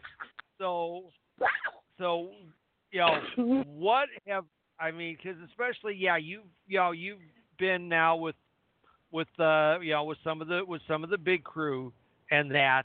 Um, what's you know what's it, what's a what's anything good that you can that you can uh, tell us that uh, you've seen or fallen victim to? I don't know. Uh, I don't. I think my scent has been pretty boring. I don't know. Like, like what type of stuff are, am I looking into? You got to help me out. I'm a little slow. Practical joke. Oh, yeah. Let's see. Pla- yeah, like on uh, either you like people or like people, another like people taping. Yeah, like people taping taping uh, guys' bags uh, shut and up on a and up on a pipe in the ceiling, stuff like that. Believe it or not, I haven't fallen prey to any of that. I haven't seen anyone fall prey to any of that. Not on the indie scene nor at AEW. I I'm Wow. surprised because I would I know right now that I'm thinking about like I mean, haven't yeah, I mean, especially considering, I mean, considering the Bucks and Kenny and and Cody, I would I would think I would think that there'd Mhm. be you know, and and and MJF. I mean, you would think that there's you know got to be there's got to be ribs going all over the place. Oh my God, MJF. well, I'm not a part of the inner circle. No pun intended. well, well, yeah. Well, then you're gonna have to go prank somebody, something serious or something. Okay, you I gotta do probably something. need to go do something. But You no, gotta like if they do, it's like within it's within their crew. I I haven't like witnessed it, and fortunately, I've been blessed to be like in locker rooms where the atmosphere is really good. Like AEW women's locker room, totally amazing. You know, if anyone has any egos, if anyone has any beef with anyone, you wouldn't know. Um, everyone handles everything maturely. And even from like my first time being there at All In or my second time being there at All Out to like my third time being there at um Dynamite, just it's been very pleasant. it's been a very pleasant experience, and that's something that motivated me because I want to also be able to do that as well to upcomers, like create a good, nice, competitive but nice atmosphere. So I don't know what it was like back in the day.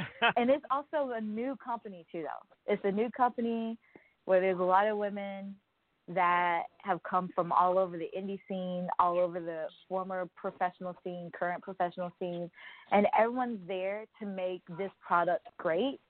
So their focus probably isn't giving someone else a hard time or pranking someone else or Mhm. establishing a hierarchy. So that could also be a thing too. That's just not on their mind right now. Well, that's that's a very that's a very good point. I know. Uh, I'm I'm going to tell this, and it's probably one of the most disgusting ribs that I've ever heard. But we had a guy uh, that came on here and told the story of about about a guy that was tall in the ring that was giving the boys a hard time and really a lot of flack. So one of the boys decided they were going to go take a bag and collect dog shit and smear it in this guy's vent, and the guy had to pull over every 20 miles hauling the ring to the next town because he couldn't stand the smell. Oh wow.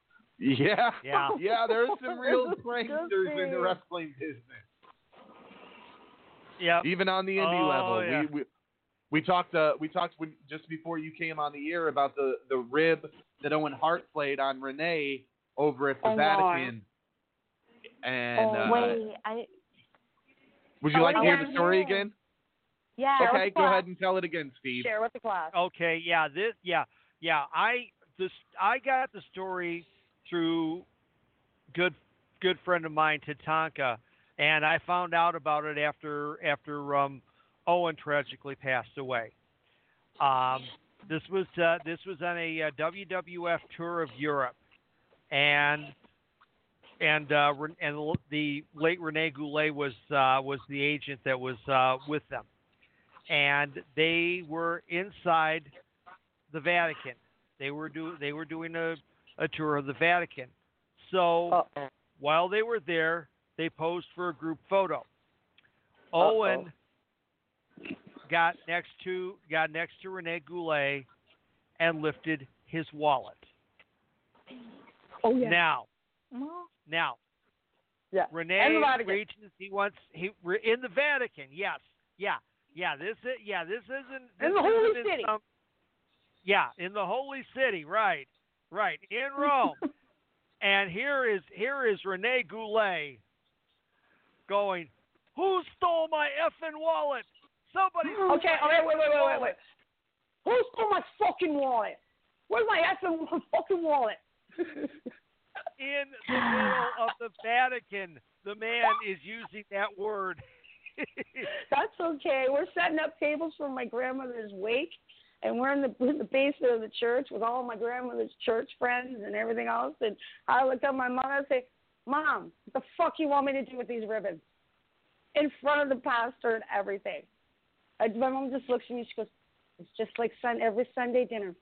You know, it's the only word your grandmother hates, and every single time, just got to be different, don't ya?" you know? But yeah, I like screwed it up. I totally screwed it up. I, yeah, oh, yeah. I, I'd meet the Pope and I'd be like, "Yeah, it's really good. It's really nice meeting you." ah, it's a nice fucking place you have here. you know, something like that. You know? Those are some of the ribs and The road Pope stories Paul that, came here twice. Okay. uh, Oh yeah. there's some oh of the ribs yeah. I and road mean, stories there's been that, a we, few. that No, we've God, heard. I'm not a good girl. Um, there, there was another one that B. Brian Blair told about Andre, oh shit. Which and one? uh, the one You about sure the cooler full Blair? of the the one the one about the cooler with the. It might have been B. Brian Blair. It might have been somebody else. But Yeah. anyway, it was No, about the that was cooler. that was Brian. That was Brian Blair. Okay. Yeah, they had they had the oh yeah. they had the booze That's cooler my on-air and the husband. pee cooler. the what? the pee cooler. This was back in the days of Andre the Giant when they didn't fly everybody around before they had the jets. So they were Mm. driving, and uh, Dusty is driving and ends up with urine all over him because uh, uh, something happened with Andre, and they hit Andre they hit a spilled they hit a bump They hit a bump, and the and the pee cooler spilled all over Dusty. oh. Oh my God! I thought everybody had like a. You mean to tell me? I mean, shit. When we do road trips, everybody gets their own personal cup or jug with a twist on lid or something. Well, that's what you got to remember. This would have been It's early wrong. 1980. It's just it's so oh. yeah, bad. and they were driving. And they were key. driving. They were driving four to six hours one way at night. Oh, I know. After And they're not- having and- and, okay, after having yeah, and- done after having done a two-hour show. And drank a bunch of beers and beers. Beers, man, went Yeah. to pee, you break the seal, and you're still you're going. It don't matter. Yep. I don't drink beer, but yeah, I drink. I, I'm a whiskey girl and wine girl, but yeah, I know all about breaking the seal. yeah. Yeah. Anyways. Oh yeah. Go ahead. Oh my God! I just oh I just I thought of one. have to pee. Oh Lord. I don't oh Lord. I I just thought. trip. Okay, I don't give shit. I just oh I just I just thought I just thought of one that happened at uh, at one of our at one of our shows. Well, one of the, another one of the promotions I ran, um, we had where where we where we had our shows at. Um, our our washrooms were at the were at the front of the building, and of course, you know the talent didn't the talent didn't mix in with the fans once the once the show started, and one of our guys had to go, so he went over in the corner and he peed in an empty monster can, and somebody almost grabbed it and drank from it. Oh my. Oh my can- god. oh my Fortunate- I fortunately, remember we one- caught okay, him in I got time. one for you. I got one for you. I got one for you. Okay. I, I, I have I have some friends that are kind of jerks too. Surprise, surprise. Okay. We were drinking champagne the night before. Of course, it was New Year's and, and all that good stuff, right? And well, one of our friends was coming over, and we ran out of champagne. I didn't know. I didn't know Brian did this, but he decided he was going to full out pee in a bottle of champagne and and and and, and feed it to the guy. Um, yeah, and, and the guy drank down like half the bottle, and and then that it got whispered in my ear, and I spit, I spit the, the rye I was drinking. I just took a shot of rye and I spit it. I was just like, oh, oh my god, you guys are just wrong. You guys are just wrong because you just did it. So of course there's still bubbles on the top of it and everything else, and there's, you know the the head like when you beer that it leaves, and you know, and it, yeah, and, and why is it Yep. warm? And I'm just like, oh my god, you didn't.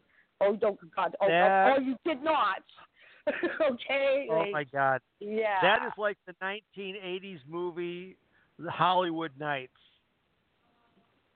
Oh Lord, I just saw. I just thought of that one. Oh my gosh. Hmm? That you don't. Yeah, you don't. You don't want. You don't want to watch that movie. It. Hollywood which Nights movie was again? American. Okay. Hollywood. Hollywood Knights.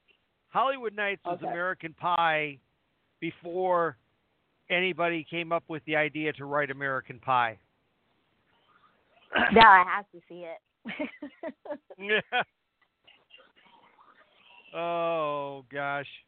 Now now I got now I got now I got to look up who was who was in that one because that um I, I think Judge Reinhold was was in that um you said it's called Hollywood Knights. yeah Hollywood Knights. I got to yeah here we go. Okay. Yep I got it. Here we go. I'm going to now I just now I just have to pull this pull this thing up cuz Is it man nice as in shining armor, yes or is okay? Yes. Yeah, it's a yeah. Yeah, it's a it's a it's a uh it's a uh it's a comedy. Oh yeah, that's right. Oh my gosh, I had forgotten that uh he was that he was in this. That um you know, yeah, it was Robert Wuhl. Okay. Uh, All right. Robert Wuhl, Tony Danza, and Fran Mhm. Drescher are probably Okay. the And the what was it? the huh?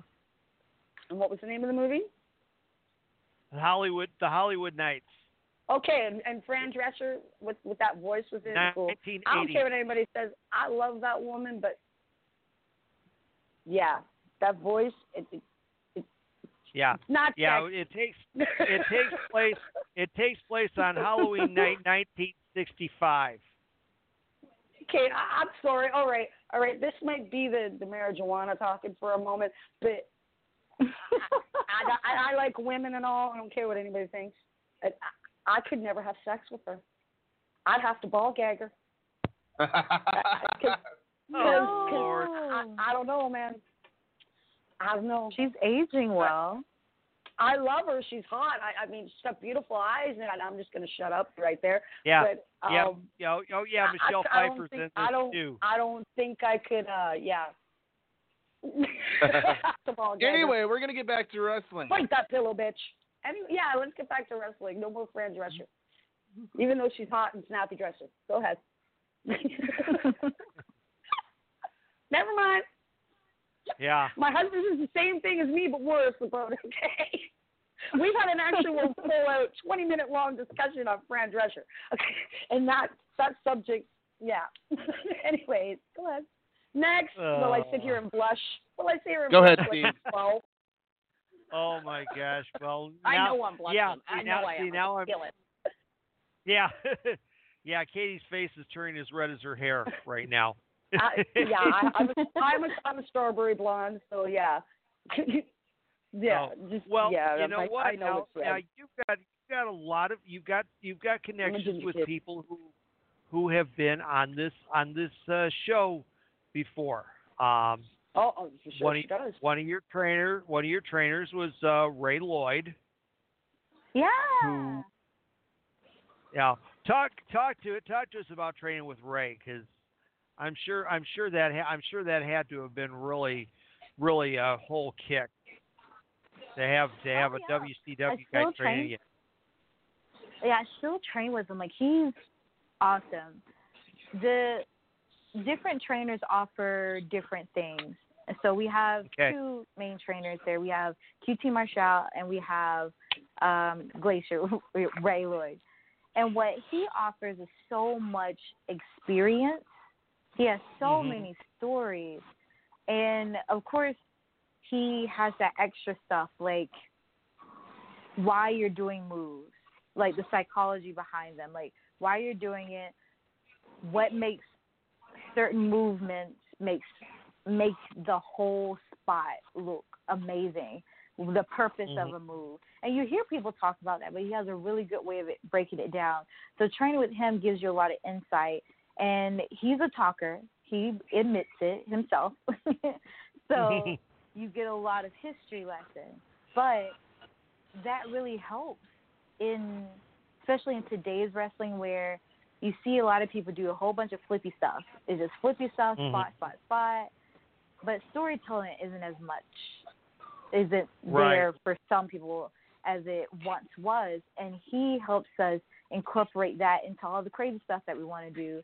But he helps bring the purpose of why you're wrestling. So he's he's who I got this from. Whenever I go meet my opponent, and I, the first question I ask, other than like how are they, you know, introduce myself, is what story are we going going to tell? Like what is what is the story? And he's really good at that, and he's really good at making you feel like a wrestler and not just someone who's trying to wrestle. Yeah, yeah.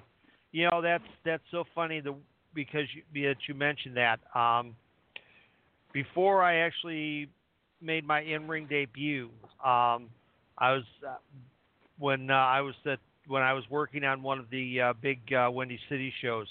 We had the late great Jim the Anvil Neidhart on, and so they so he was part of a he was part of the main event, which was going to be a tag team match, and so we had the wrestlers plus managers and that. So he gets everybody together, and he sits down, and I will always remember this. Jim looks at Jim looks at, at everybody, and he says, "Okay, gentlemen, let's tell our story." And then they start then they start to work the work the concept of the match out, and mm-hmm. that has that has always always stuck with me. Oh, this is this And is see- what we're supposed to do. We're supposed to tell a story. Exactly. Go ahead. And it's it's incredible to hear his story because how he tells it, you know, he was an older guy when he entered, so he really had to prove himself. And Yep. From his perspective, he really can show you how to really work hard to get seen or to work hard to stay relevant or to stay in the business to compete because he was considered an underdog. He said, you know, like he was considered like um someone that they counted out. Like they didn't take him as serious because he was, you know, older in it and um him and his crew and he really had Right. to bust his butt twice as hard. And so that's something that he instills in us as well. He's like hey a lot of us the truth of the matter is yes a lot of us have youth on our side or we might have a look or we might have certain opportunities that we can um, capitalize on at any time. However looks aren't always going to get you somewhere. Sometimes injuries may happen or there's someone younger, faster, better than you that's going to come in and steal the spotlight. So what are you going to do to make sure that you still get your check or you still get noticed or you don't let that mentally tear you apart and thus you self-destruct? And he's a prime example of putting in that work no matter who's younger, who's faster, who's whatever. And he's really motivating in that. And he helps us stay grounded of saying, hey, it doesn't matter. You may not be the freshest, you may not be the most talented, but what are you going to do? Exactly. What Yeah. can you do? Exactly, exactly. And then you've also you've also worked a couple of uh, um, people who have been who have been guests of our show. Um, you were you recently uh, wrestled um, Casey Dillon. Mm-hmm. Oh. Now, yeah. So um, nice. talk talk. Let's uh, talk about that one first, and then and then uh, we'll talk about the other one that uh, you did recently, just in the last few weeks. Okay. Now, Casey Dillon is awesome. Like, I know that's like my go to word, but really. No, hey, it's a good one. I like amaze balls myself, but hey. but trust me, I am someone that will be honest. If it was not a pleasurable experience, I will not lie. I'll just have a different adjective. But um, working Casey was really informative because I I get nervous. Even when I sing, when I wrestle, I get super nervous. Yeah. And and to be honest, they're on the indie level, at- least where I am in, because I've worked people that are like at the top, and I work people that are on the basic indie level, and I don't get to do as much sometimes with like what I know, because like Mhm. when I train, I train with guys a lot. That's why I love intergender matches. Yeah. Because they can take a Mhm. lot of the moves that some women on the indie scene they don't take, and I'm not Mhm. mad. and I'm not trying to like dig at um some of the women wrestlers because everyone has their thing that they're good at. But Exactly. we all Right. know that sometimes women are not women in general, but like on this indie on this basic indie scene because there are different levels on the basic indie scene. You're not going to take too many girls take tornado DDTs or springboard crossbodies or hurricane ranas out of nowhere or code reds and stuff. Mm-hmm. Mhm. You know, you have women that will, but wrestling Casey was like a breath of fresh air because everything that I wanted to do, she was just like, yeah, if you know how to set up, if you. The only thing that was disappointing is that we didn't get to like do ring work together before we had the match because I think we could have done even more, but because of certain circumstances, we didn't want to go crazy. But she Mhm. took care of me. She talked to me. She didn't, you know, shoot on me or anything. We remembered stuff. Like we had a great match to where I'm just like, I could do this. And then she gave me some advice um, because she has been wrestling a lot longer than I have. So that's one thing that I do is, regardless of what shows I've been on and who I wrestled, I still pay respect to people who have been in the business for a longer time because they have a lot of experience. So I always like to sit and just listen to what they have to say, listen to whatever critiques. And she had amazing and valid critiques that I like, just little things, but they still help me and she gave me a lot more confidence than I had going into that. So not only did I walk out with a win, I walked out with new knowledge and a new sense of self. Wow, that's that's impressive. That's impressive to hear that. And the other person that, because I actually sat and watched this one uh, earlier today from uh, just a few weeks back, somebody who has uh, been a regular guest of ours uh, numerous times, and uh, that's uh, Stormy Lee. Stormy And Lee. I Oh, I love, love I love that. I love that match. I am going to tell you right now. I I loved that match. I would have liked to have seen whatever was going on on the side of the on on the floor at that one point, but I know obviously you know they were shooting with one camera, but uh, but the rest of it uh, was really well done. So yeah, talk talk about working with Stormy. that was that was different as well because she comes from like a different era also or like her training is much different is much more old school and in that one it was it was a matter of hey let's get it done um so the only challenge was just for me because i was actually injured other people didn't know, but I actually had like a small injury. Like the previous night, I worked a show and I got stomped, like really stomped. So my ribs were really hurt.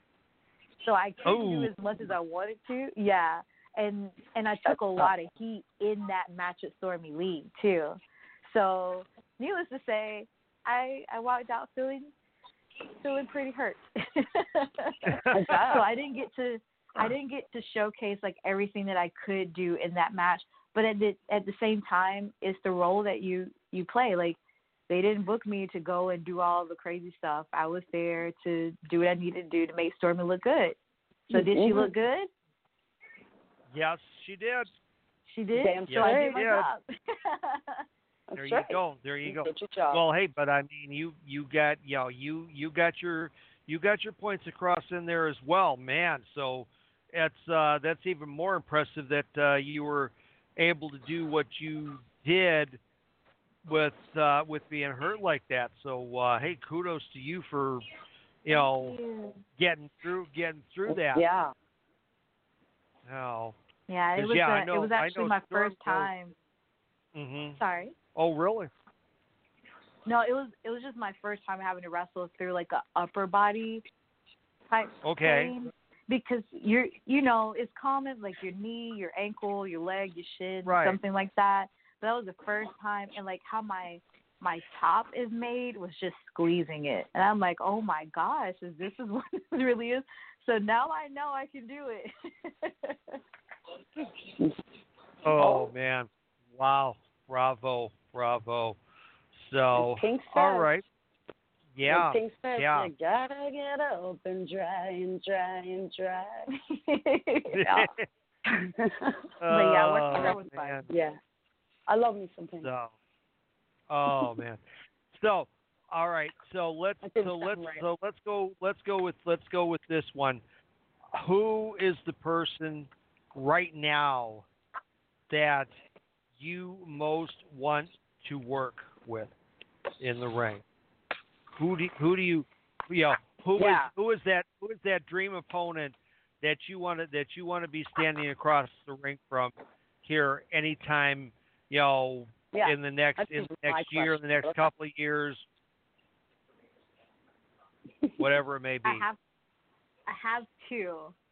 But my first one before this second one formed, this first one is gonna sound like totally left field, but my dream match would be against Sasha Banks. and what color hair do you want her to have when you wrestle her? Blue. That's that's my favorite. Yes. yes. Yes. I love I, I love really that she was called a, a blue haired little weirdo. I was just like, Yeah and it's strange because that. it's like she's not like my favorite favorite wrestler because of course I've named people like Ember Moon and Asuka like I would love to work them Mm. but for her character What about work. Becky? 'cause What I, about Becky? Of course, I would love to work Becky. Oh yeah, But I want that worker- Irish lash kisser. That'd be me. Okay, I would be like a mix between Becky Lynch and Jordynne Grace with a huge smattering of Oh. rosemary. Okay, like I love me some Jordynne Grace. Okay, like 'cause- well, I'm not exactly skinny. I'm not exactly as thick as Jordynne, and, and I don't have her butt or her boobs. But I mean, like I I think I think it'd be as fierce as her and as crazy as Rosemary, and just yeah, and she's the Irish strong. yeah, and I'm Irish too, right? So, oh yeah, she's strong. Okay. So, yeah, Yeah, Jordynne, she's She's actually a really nice person too, and a good worker. Yeah, I met her at. All In. hmm I met her in the summer. I've met her in the summertime. Um, I met Rosemary that day too. Um, but yeah, just an Mm. absolute sweetheart. And I said to her, "I "Go, you're not going to remember this." And but I have interv- I have interviewed you. And she just looked at me and I says, "I'm, I'm Chaotic Katie from PWR Slam." And she said, "She says, honey, I'm sorry. I do so many podcasts." I go, "You know what? Thanks for not paying me paying me any lip service." And just she is like the camera does not do her justice. She is beautiful inside and out. She's oh True, I Yeah. agree. gorgeous. Yeah.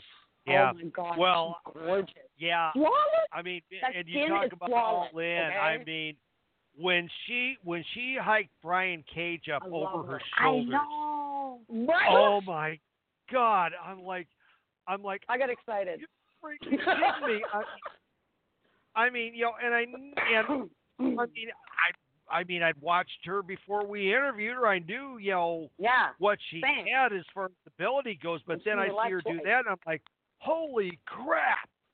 You know, Yeah. I was like beyond. I feel like impressed. people don't talk about that. Like that like people totally underplay that. I'm like, do they not remember that she totally picked up this man? Yeah, exactly. Exactly. I mean, yeah, that's I mean, you know, come on, that is two hundred and seventy five pounds straight up of, you know, of bulk and muscle. And she did that. No, and I I'm just have- like Super impressed. uh, But I have this Yeah. goal too. Like I know again when I mentioned Sasha, it's totally like not what people expect from me because I love working powerhouses. But for me, I feel like I could tell a really good story. Like she's really good at character. She's really good at telling story. I feel like she doesn't get enough credit for that because she's smaller than a lot of them. But Mhm. she is a freaking good character. I feel like she's an incredible heel. I would love to work her. I would love to be the baby face. But I love working women that are huge. Like I would love to work Nyla. I just Mhm. like like Nyla, Awesome Kong, heck Jordynne Grace. I would love to work Come on, what about what I about, don't don't forget Nia? What about Nia? Come on now. Nia forget Jax. about Nia But see, this is the but this is the thing though. Like I mean, I would like to work her too, but like I feel like she's like completely over now. You know, like these the people that I've been naming, like they, well, two of them at least are with AEW, so of course it seems more like plausible. and right. um, Jordynne, I just always just wanted to work her on the indies in general. Awesome Kong is someone that I grew up watching as a child, and I'm like, oh my gosh, there is someone of color on television that doesn't look like a supermodel that is hmm actually wrestling. Because her versus Gail Kim, love it. I love it, and I'm like, I want to face them. So I don't have anything against Nia Jax. It's just I hadn't thought about like facing her, you know. Yeah, yeah. But I definitely, I definitely like what you're saying about Awesome Kong. I mean, uh, great, great gal, great, um, great performer, and that. Um, Mhm. I, I definitely, I'm, I'm wait, I'm waiting to see how much farther they're going to go on this gimmick with the, you know, with the, with the uh, hair bit because what because what it what it reminded me of is actually goes back to American history, um, and the and and the uh, and the native warriors back in the day, and Mhm. this is and this is not a swipe. It's just it's a, it's an it's an actual fact. Uh, the native warriors back in the day used to wear belts, and on the belts were the scalps of Or the people ears. that they that they killed. And Oh, ears. wow. So so what so Don't- what they're so what they're doing don't what they're forget doing ears. with Paul Ears too. No, no. Well, uh, this Yeah, yeah, yeah, this is just Oh yeah. I know, but Katie, Ears Katie, too. Katie, Katie, my time, my I time. know. Okay, the ref is speaking. Um, what that matters Gotta on lady the tonight? What that matters on lady tonight? This your powers have no pull here. I am the rep on this show, but go ahead. Ding ding ding. Your turn. But anyway, I'm just I mean it's like it's like she's it's like she's collecting a belt of the hair of the various of these of these Yes. various women. yes, I love that one. Oh. And I Tom does just it. I just I'm wait I'm waiting to see and of course obviously the video that uh aired last night where they where they had their their first uh, disciple and that and then and then Brandi goes down and kisses the forehead of Uh-huh. somebody that we don't know who that is yet. Yeah, last night. Yeah. Yeah, because okay. at first and I, was like, "Is that Arn Anderson?" Yeah. But I I didn't know. who it was. and, and, and I I, think- have a bald I have head an idea. fetish. Okay, I have a bald head fetish, so like like this is all just. Mm-mm-mm. I, I'll- uh, I'll- I, I will get this. I will I will get a passport and I will let you shave my beautiful long ginger hair. But yeah. I I have an idea of who it is. oh God, yes. Who do you Uh, think it is? I think it's Kevin Sullivan. Oh, Could be. well, Is it, is it somebody that cannot- we don't know about, or somebody that is already existing? is what I'm I'm thinking. Because I think Yeah. it's Kevin. Su- I think it's Kevin about- Sullivan. It would it would fit Angel? into his. It's not the fallen angel. It's Okay. somebody older than the fallen angel. That's why I think it's Kevin Sullivan, like and it would fit Angel. his demeanor to a T. I mean, he's got And he's got and, awesome Is he on. Impact?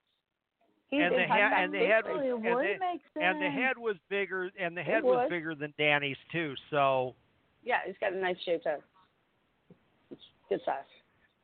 That Sorry. that would that I have you a know you know you know Sean that that actually that actually makes a lot of sense. That actually I think it's Kevin lot of Sullivan. I really do. I hope and I and I pray it is because that guy, if they let him just have control, creative control over that little stable, my God, we're gonna have some compelling television to watch from AEW in 2020. But isn't, and see, isn't that's he what I really want. Is isn't he good, on Impact right now? Backstage? On Who, Impact? Kevin Sullivan? No. Yeah, I thought he was. I thought it was him and Dreamer in the back. I don't know. I will no, check. Uh, you guys.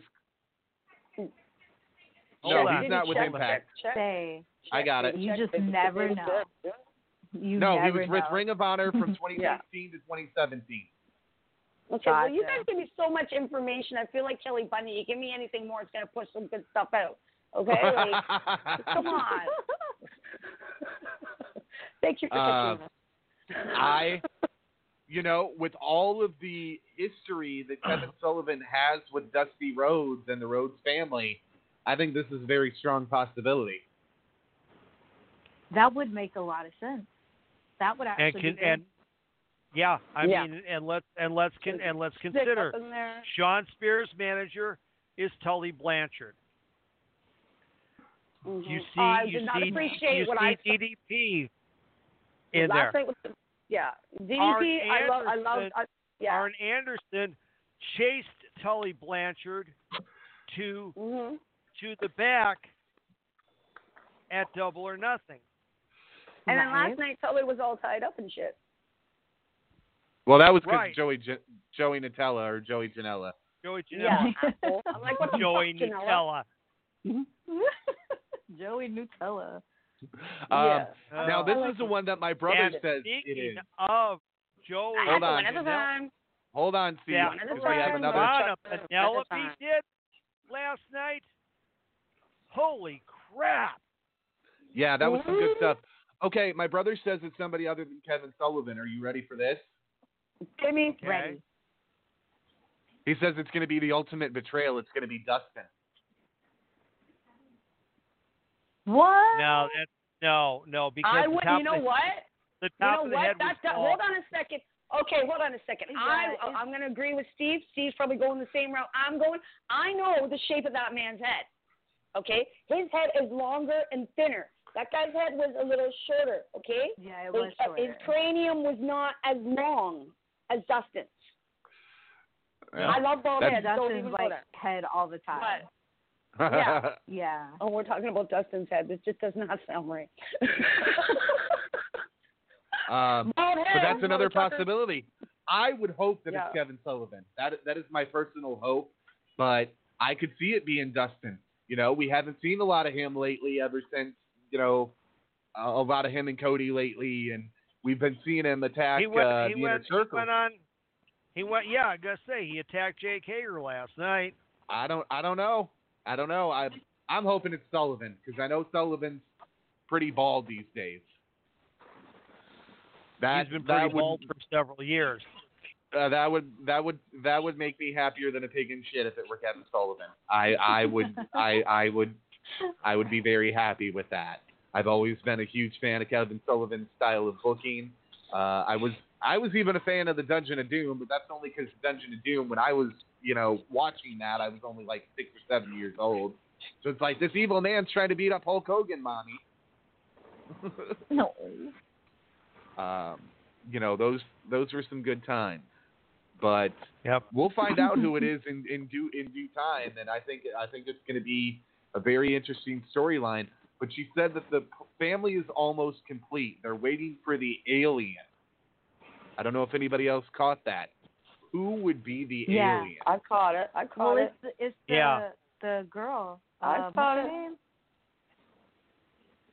The Yeah, Well, I who- thought what's she- her name? Melanie Bald Cruz. She said Yeah, yeah, that was yeah, that was Melanie. That was Melanie Cruz, Bald who chicks uh, are hot. is from who who is the gal that uh, Sean and I have worked with.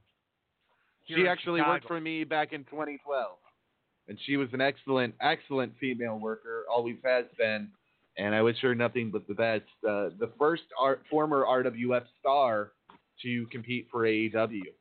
Uh, we've had Kyle O'Reilly. Uh, Kyle O'Reilly worked for me in 2009 as well, and uh, he went on to NXT. And that kid is so, so talented. So Mm-hmm. just oh, the name is Kris. Kris Statlander is her gimmick is like the alien or the intergalactic oh, whatever. that, okay, Yeah. I get it Oh, so that's what she was yeah. calling out. Ah, so they want to put that and- together. and well, this will be interesting. Yeah, and she's and of course she's got the match next week with Britt Baker. Mm-hmm. Oh boy, this is this is going to be. I want to. all You right. know, We're guys, we're reading a lot of stuff into into next week's show, but boy, hmm, I uh, I think it's going to be interesting. Now we do have some pay per views this weekend that I want to remind you about. Saturday night is the NWA Into the Fire pay per view. Yep. Oh, yeah. right. from Georgia, and and Speaking of You pay know- per views, we got TLC this weekend too. that too. yeah, Uh, the Yeah. matches for NWA ROH Into the tomorrow night? Fire. Yeah. NWA Into the Fire, question mark versus Trevor Murdoch, Allysin, K- Allysin Kay and Ashley Vaught versus Melina, Thunder Rosa, or Marti Belle. Oh. I That's like gonna be working a good Thunder match. Rosa. We've had Yeah. Thunder Rosa on before, and she was a great I love guest. that woman. I yeah, love that woman. yeah. We've had we've had Trevor Murdoch on too. Great Uh-huh. guy, Uh, love Yep. him. Yes, Then sir. Yes, ma'am.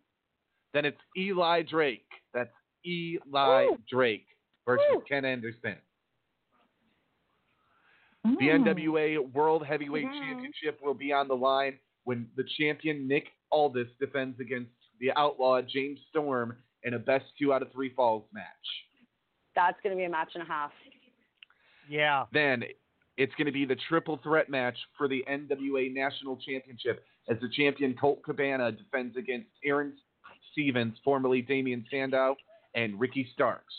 And then this is the one that I'm excited for because man, we've had uh, we didn't have Robert on, but we had Ricky Morton on, and let Yeah. me tell you, Ricky Morton Robert Gibson, the Rock and Roll Express, the NWA World Tag Team Champions, will be defending against the Wild Cards. Thomas Latimer and former guest Royce Isaacs. This is gonna be interesting. Oh, Yes, it is. I'm sorry. I, I- look, the Rock and Roll Express. I personally have a booker that has have said that the Rock and Roll Express needs to be booked around my town uh, sometime soon, sooner rather than later, while they're both still alive, and they're going to draw money. They they're still going, even at even at this stage. And uh, I don't know if you saw what Ricky Morton did on, I think it was Dynamite or maybe the pay per view, but my God, to see that guy still go and know that. Yeah. How old did he say Yeah. he was, Steve? He He's was in- 61. He's 61. He's younger a than you? younger than I am. Yeah, by a year. Okay, okay, well, all right, all right. Can you answer me one question then? Who's who's older, you or Terry Funk? Funk. Terry Funk yes. Funk's Funk's in his 70s. That's right. You're only 63. 62. 62. Oops, sorry. Okay, I, I yeah, Um, man, my my hand should be slapped for that one. Oops. I Sorry. think that'll be some interesting stuff from the NWA. If you haven't ordered the pay per view, it's only twenty dollars. You can order it at Fight TV. I will be watching it if I can, and uh, I know some other people that'll be watching it as well. So we'll we'll definitely have to keep an eye on that. We'll be reviewing that Indeed. Thursday. Um, and uh, you've got TLC this weekend as well, which And I'm not going to go over that. on Friday night. ROH on Friday night, and and yeah, I missed SmackDown because well, it was it was date night and well, it was my birthday weekend as well. So we went out and, and saw some Christmas lights, and so I'm, I I came home to Roman Reigns getting dog food spilled all over him and tied to the tied to the ring post. And yeah, I don't know. I it, saw- it I- like, that's all I saw, and I'm gonna miss SmackDown again this weekend week. And Sean says that maybe I should watch ROH instead of SmackDown because we'll probably get a better a better show. So yeah. I don't. Well, I don't know, honey, because I, with all the star power Ring of Honor. some PCO. I need some Jeff Cobb, some PCO, and whoop whoop Marty Scurll. Okay. Um, you know, they're losing a lot of star power over at Ring of Honor. I and know, it's and very pissed sad off. to see. I'm, I'm very Um, pissed off because yeah, Jeff just got there. You know, Cobb just got there, Yeah. and, and he yeah, and Watch- PCO just got there. Watch Mar- watch Marty on there now before uh, before he goes back and joins the rest of the elite. That's correct. Yeah, you That's what's think gonna- so? Oh yeah. Oh, definitely. Definitely. Oh yeah. Um, now uh, TLC is also this weekend. We'll be reviewing that next Thursday. Um, you know, there's a lot of good stuff happening on wrestling, but I want to say this because Katie brought up the dog food. You know, I saw that and almost It looked thought like the Godwins were back for a second. It looked like poop. Remember, I looked like- walked in and, and it looked like poop. I walked in, it was on my TV, and I looked, and that's all I saw was him and him and his beautiful self tied to the ring post. Oh God, it looked hot. But then all of a sudden, something being wiped on his face, and it did not look like dog food to me. It looked like poop. I'm sorry. Um, and does then when I anybody saw a remember replay when of the Godwins? Raw, yeah, Does anybody Yeah, remember when the Godwins took the slop to Sonny? Oh yes. Yeah. That's what yes, it looked I like to remember me. that. yes. That's what it looked like to me. I was like, oh, the Godwins are back. um, so we're going to ask you a couple more questions, Shalandra, and then we're going to let you go for the night. Uh, We appreciate you giving us all the time you've given us so far. If you could Yeah. be in any match type out there, what kind of match type would you love to be in? Hmm. Any match type. Yeah. A casket match, a cage match. Yeah, any name it. stipulation. tacks, light tubes, barbed wire, you know, the usual. Tables, chairs, stuff. I want with this ball. No, it wouldn't make sense. Yeah, what? Uh, bring it. Hmm. Spit it out. I would like. Okay, so it's gonna sound crazy, but like, no, I don't know. Okay. Go ahead. So I'm trying to remember the wrestler. What's her name? Because she was famous for them, but and, like it was like the electric ropes instead of like Oh, regular wow. ropes. I would Yeah. do that. Wow. Just try to avoid that, but because that's not really done all the time. Like if I had to, I would do like a TLC match. Ladders, Nice. tables, Yeah, chairs. out of girl, out of girl, out of girl. Add a I know- cage. I'll flip off the cage. Oh, oh, oh Lord, we're gonna have the next Mick Fo- female Mick Foley that's gonna come off the spell. yes. It's like Yeah. I don't know why. I don't JR. My God, somebody stop the man. That woman's got a family.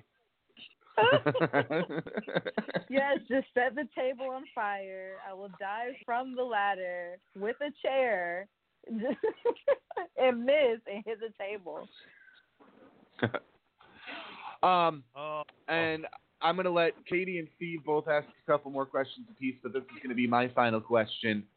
If you could Oh, give any, if you could give any advice to young aspiring female wrestlers out there, what advice would you give them? Oh gosh. Just hmm. Try to narrow it.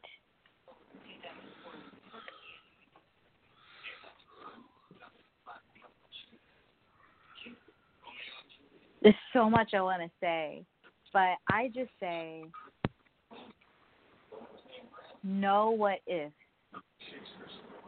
You know, of course, you're going to have people tell you don't give up and do whatever. Of course, all that's important, but know what is. Like, just go for what you want. You don't want to reach the end of your life if, you know, because we don't know when we're going to go. But if you're fortunate enough to be able to contemplate at the end of your life, you don't want to, like, what if I did go to this wrestling school? What if I did have this match? Or what if I did do this because people didn't think that wrestling was for women or wrestling isn't going to be good for women of color or whatever? Just know what is. Because I'm a person that I grew up in a very low income family, and I'm a woman of color who pursued opera Mm-hmm. and pursued Brazilian jiu-jitsu and judo and wrestling.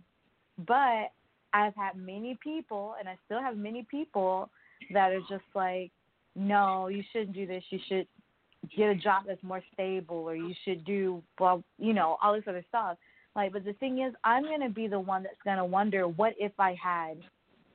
These other people don't live my life, so I would just tell the young girls out there, and heck, young boys or whomever, go for your dreams and just eliminate the no what if. Like, just eliminate the what is and go for it. you know what? Solid advice. I think, I think, I think, guys, I think that is the perfect stopping point. I think, I think we, I think that just said it right there in a nutshell. All You know? right. Mm-hmm. Well, we also would like you to tell everybody where you're going to be one more time. We did this at the beginning of the show, but you've got some dates and appearances that are going to be coming up where people can see Miss Shalandra Rookie Royal live and in person.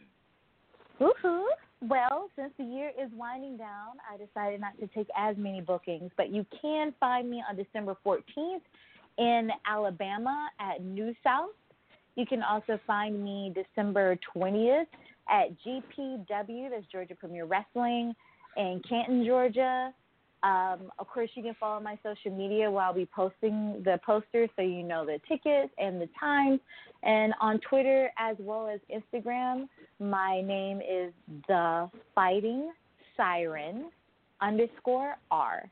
So siren as in the singer, singing siren. And Mhm. yeah, Uh-huh. I got and it. again, that's the Fighting Siren underscore R for Royal. Mm, Yeah. okay. Well, Shalandra, I don't want to speak for everybody, but I have, it has been an absolute privilege having you on tonight and Oh yeah. uh, spending the last two and a half hour, almost two and a half hours talking to you live and uh, covering Yeah. a variety Oh, of goodness me. subjects. I know. Uh, tell us, tell us this will be the last one we wrap up with. Tell us about working in the ring with Nyla Rose. She is the native beef. Mm-hmm. Yes.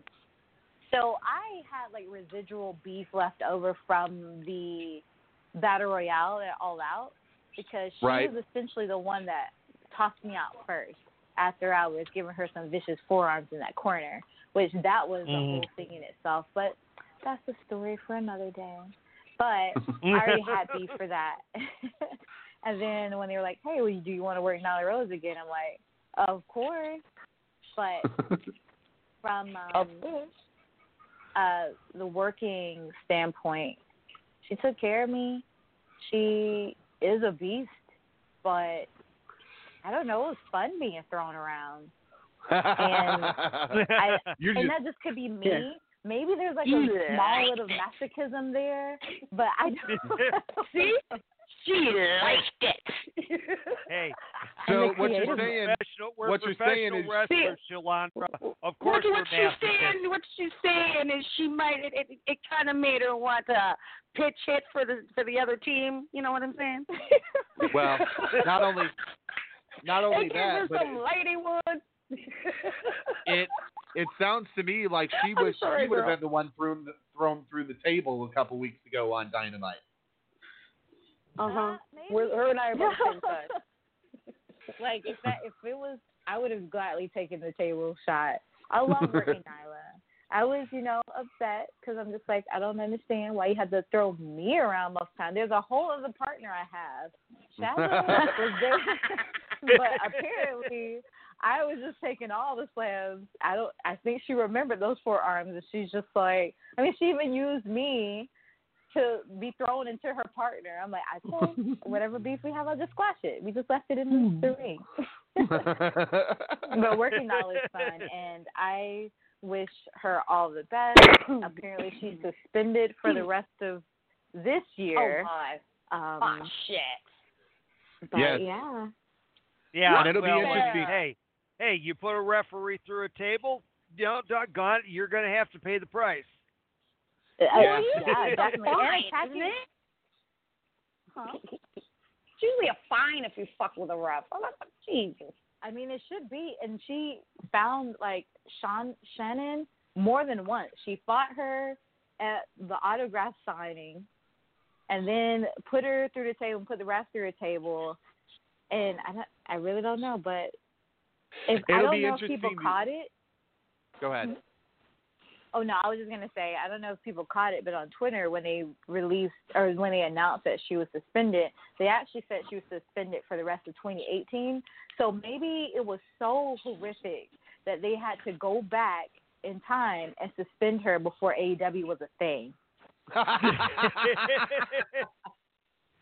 Yeah. It'll So, be oh interesting to because, see. because on Tuesday she had posted up on Twitter, um, you know, supposedly uh, wanting a ticket for uh, last night, and of course, uh, and of course, she finishes up with asking for a friend. it will be interesting to see the amount of vengeance that Nyla Rose will have in the year of 2020. I think it's going to be a very big year for AEW and a big year for wrestling in general.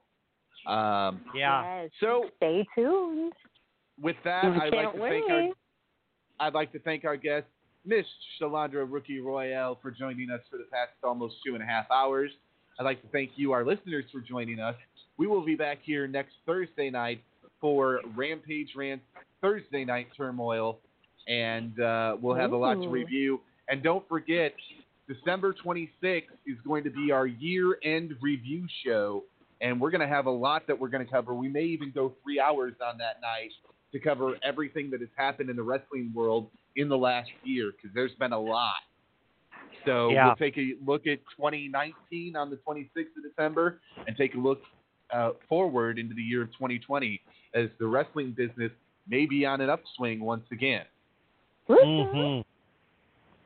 I am Sadistic Sean David, along with my co-host. The Dean of Wrestling Referees, Steve Kane.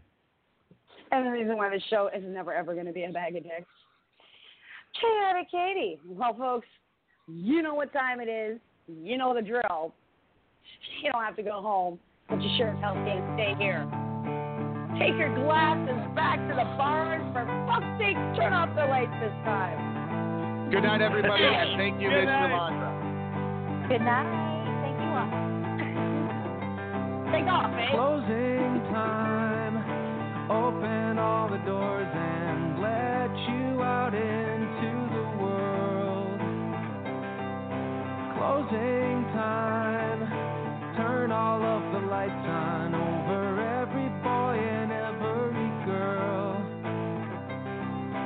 Closing time. One last call for alcohol, so finish your Closing time. You don't have to go home, but you can't stay here. I know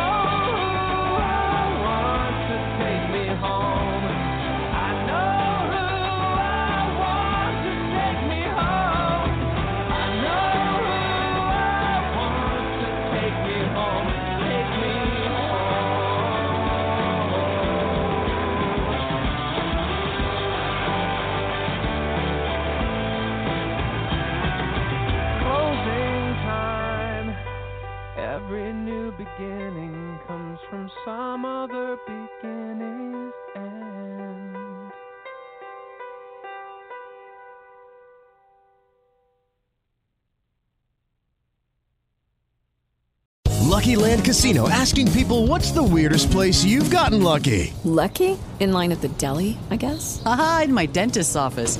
More than once, actually. Do I have to say? Yes, you do. In the car before my kids' PTA meeting. Really? Yes. Excuse me, what's the weirdest place you've gotten lucky? I never win and tell. Well, there you have it. You can get lucky anywhere playing at LuckyLandSlots.com. Play for free right now. Are you feeling lucky? No purchase necessary. Void where prohibited by law. 18 plus. Terms and conditions apply. See website for details.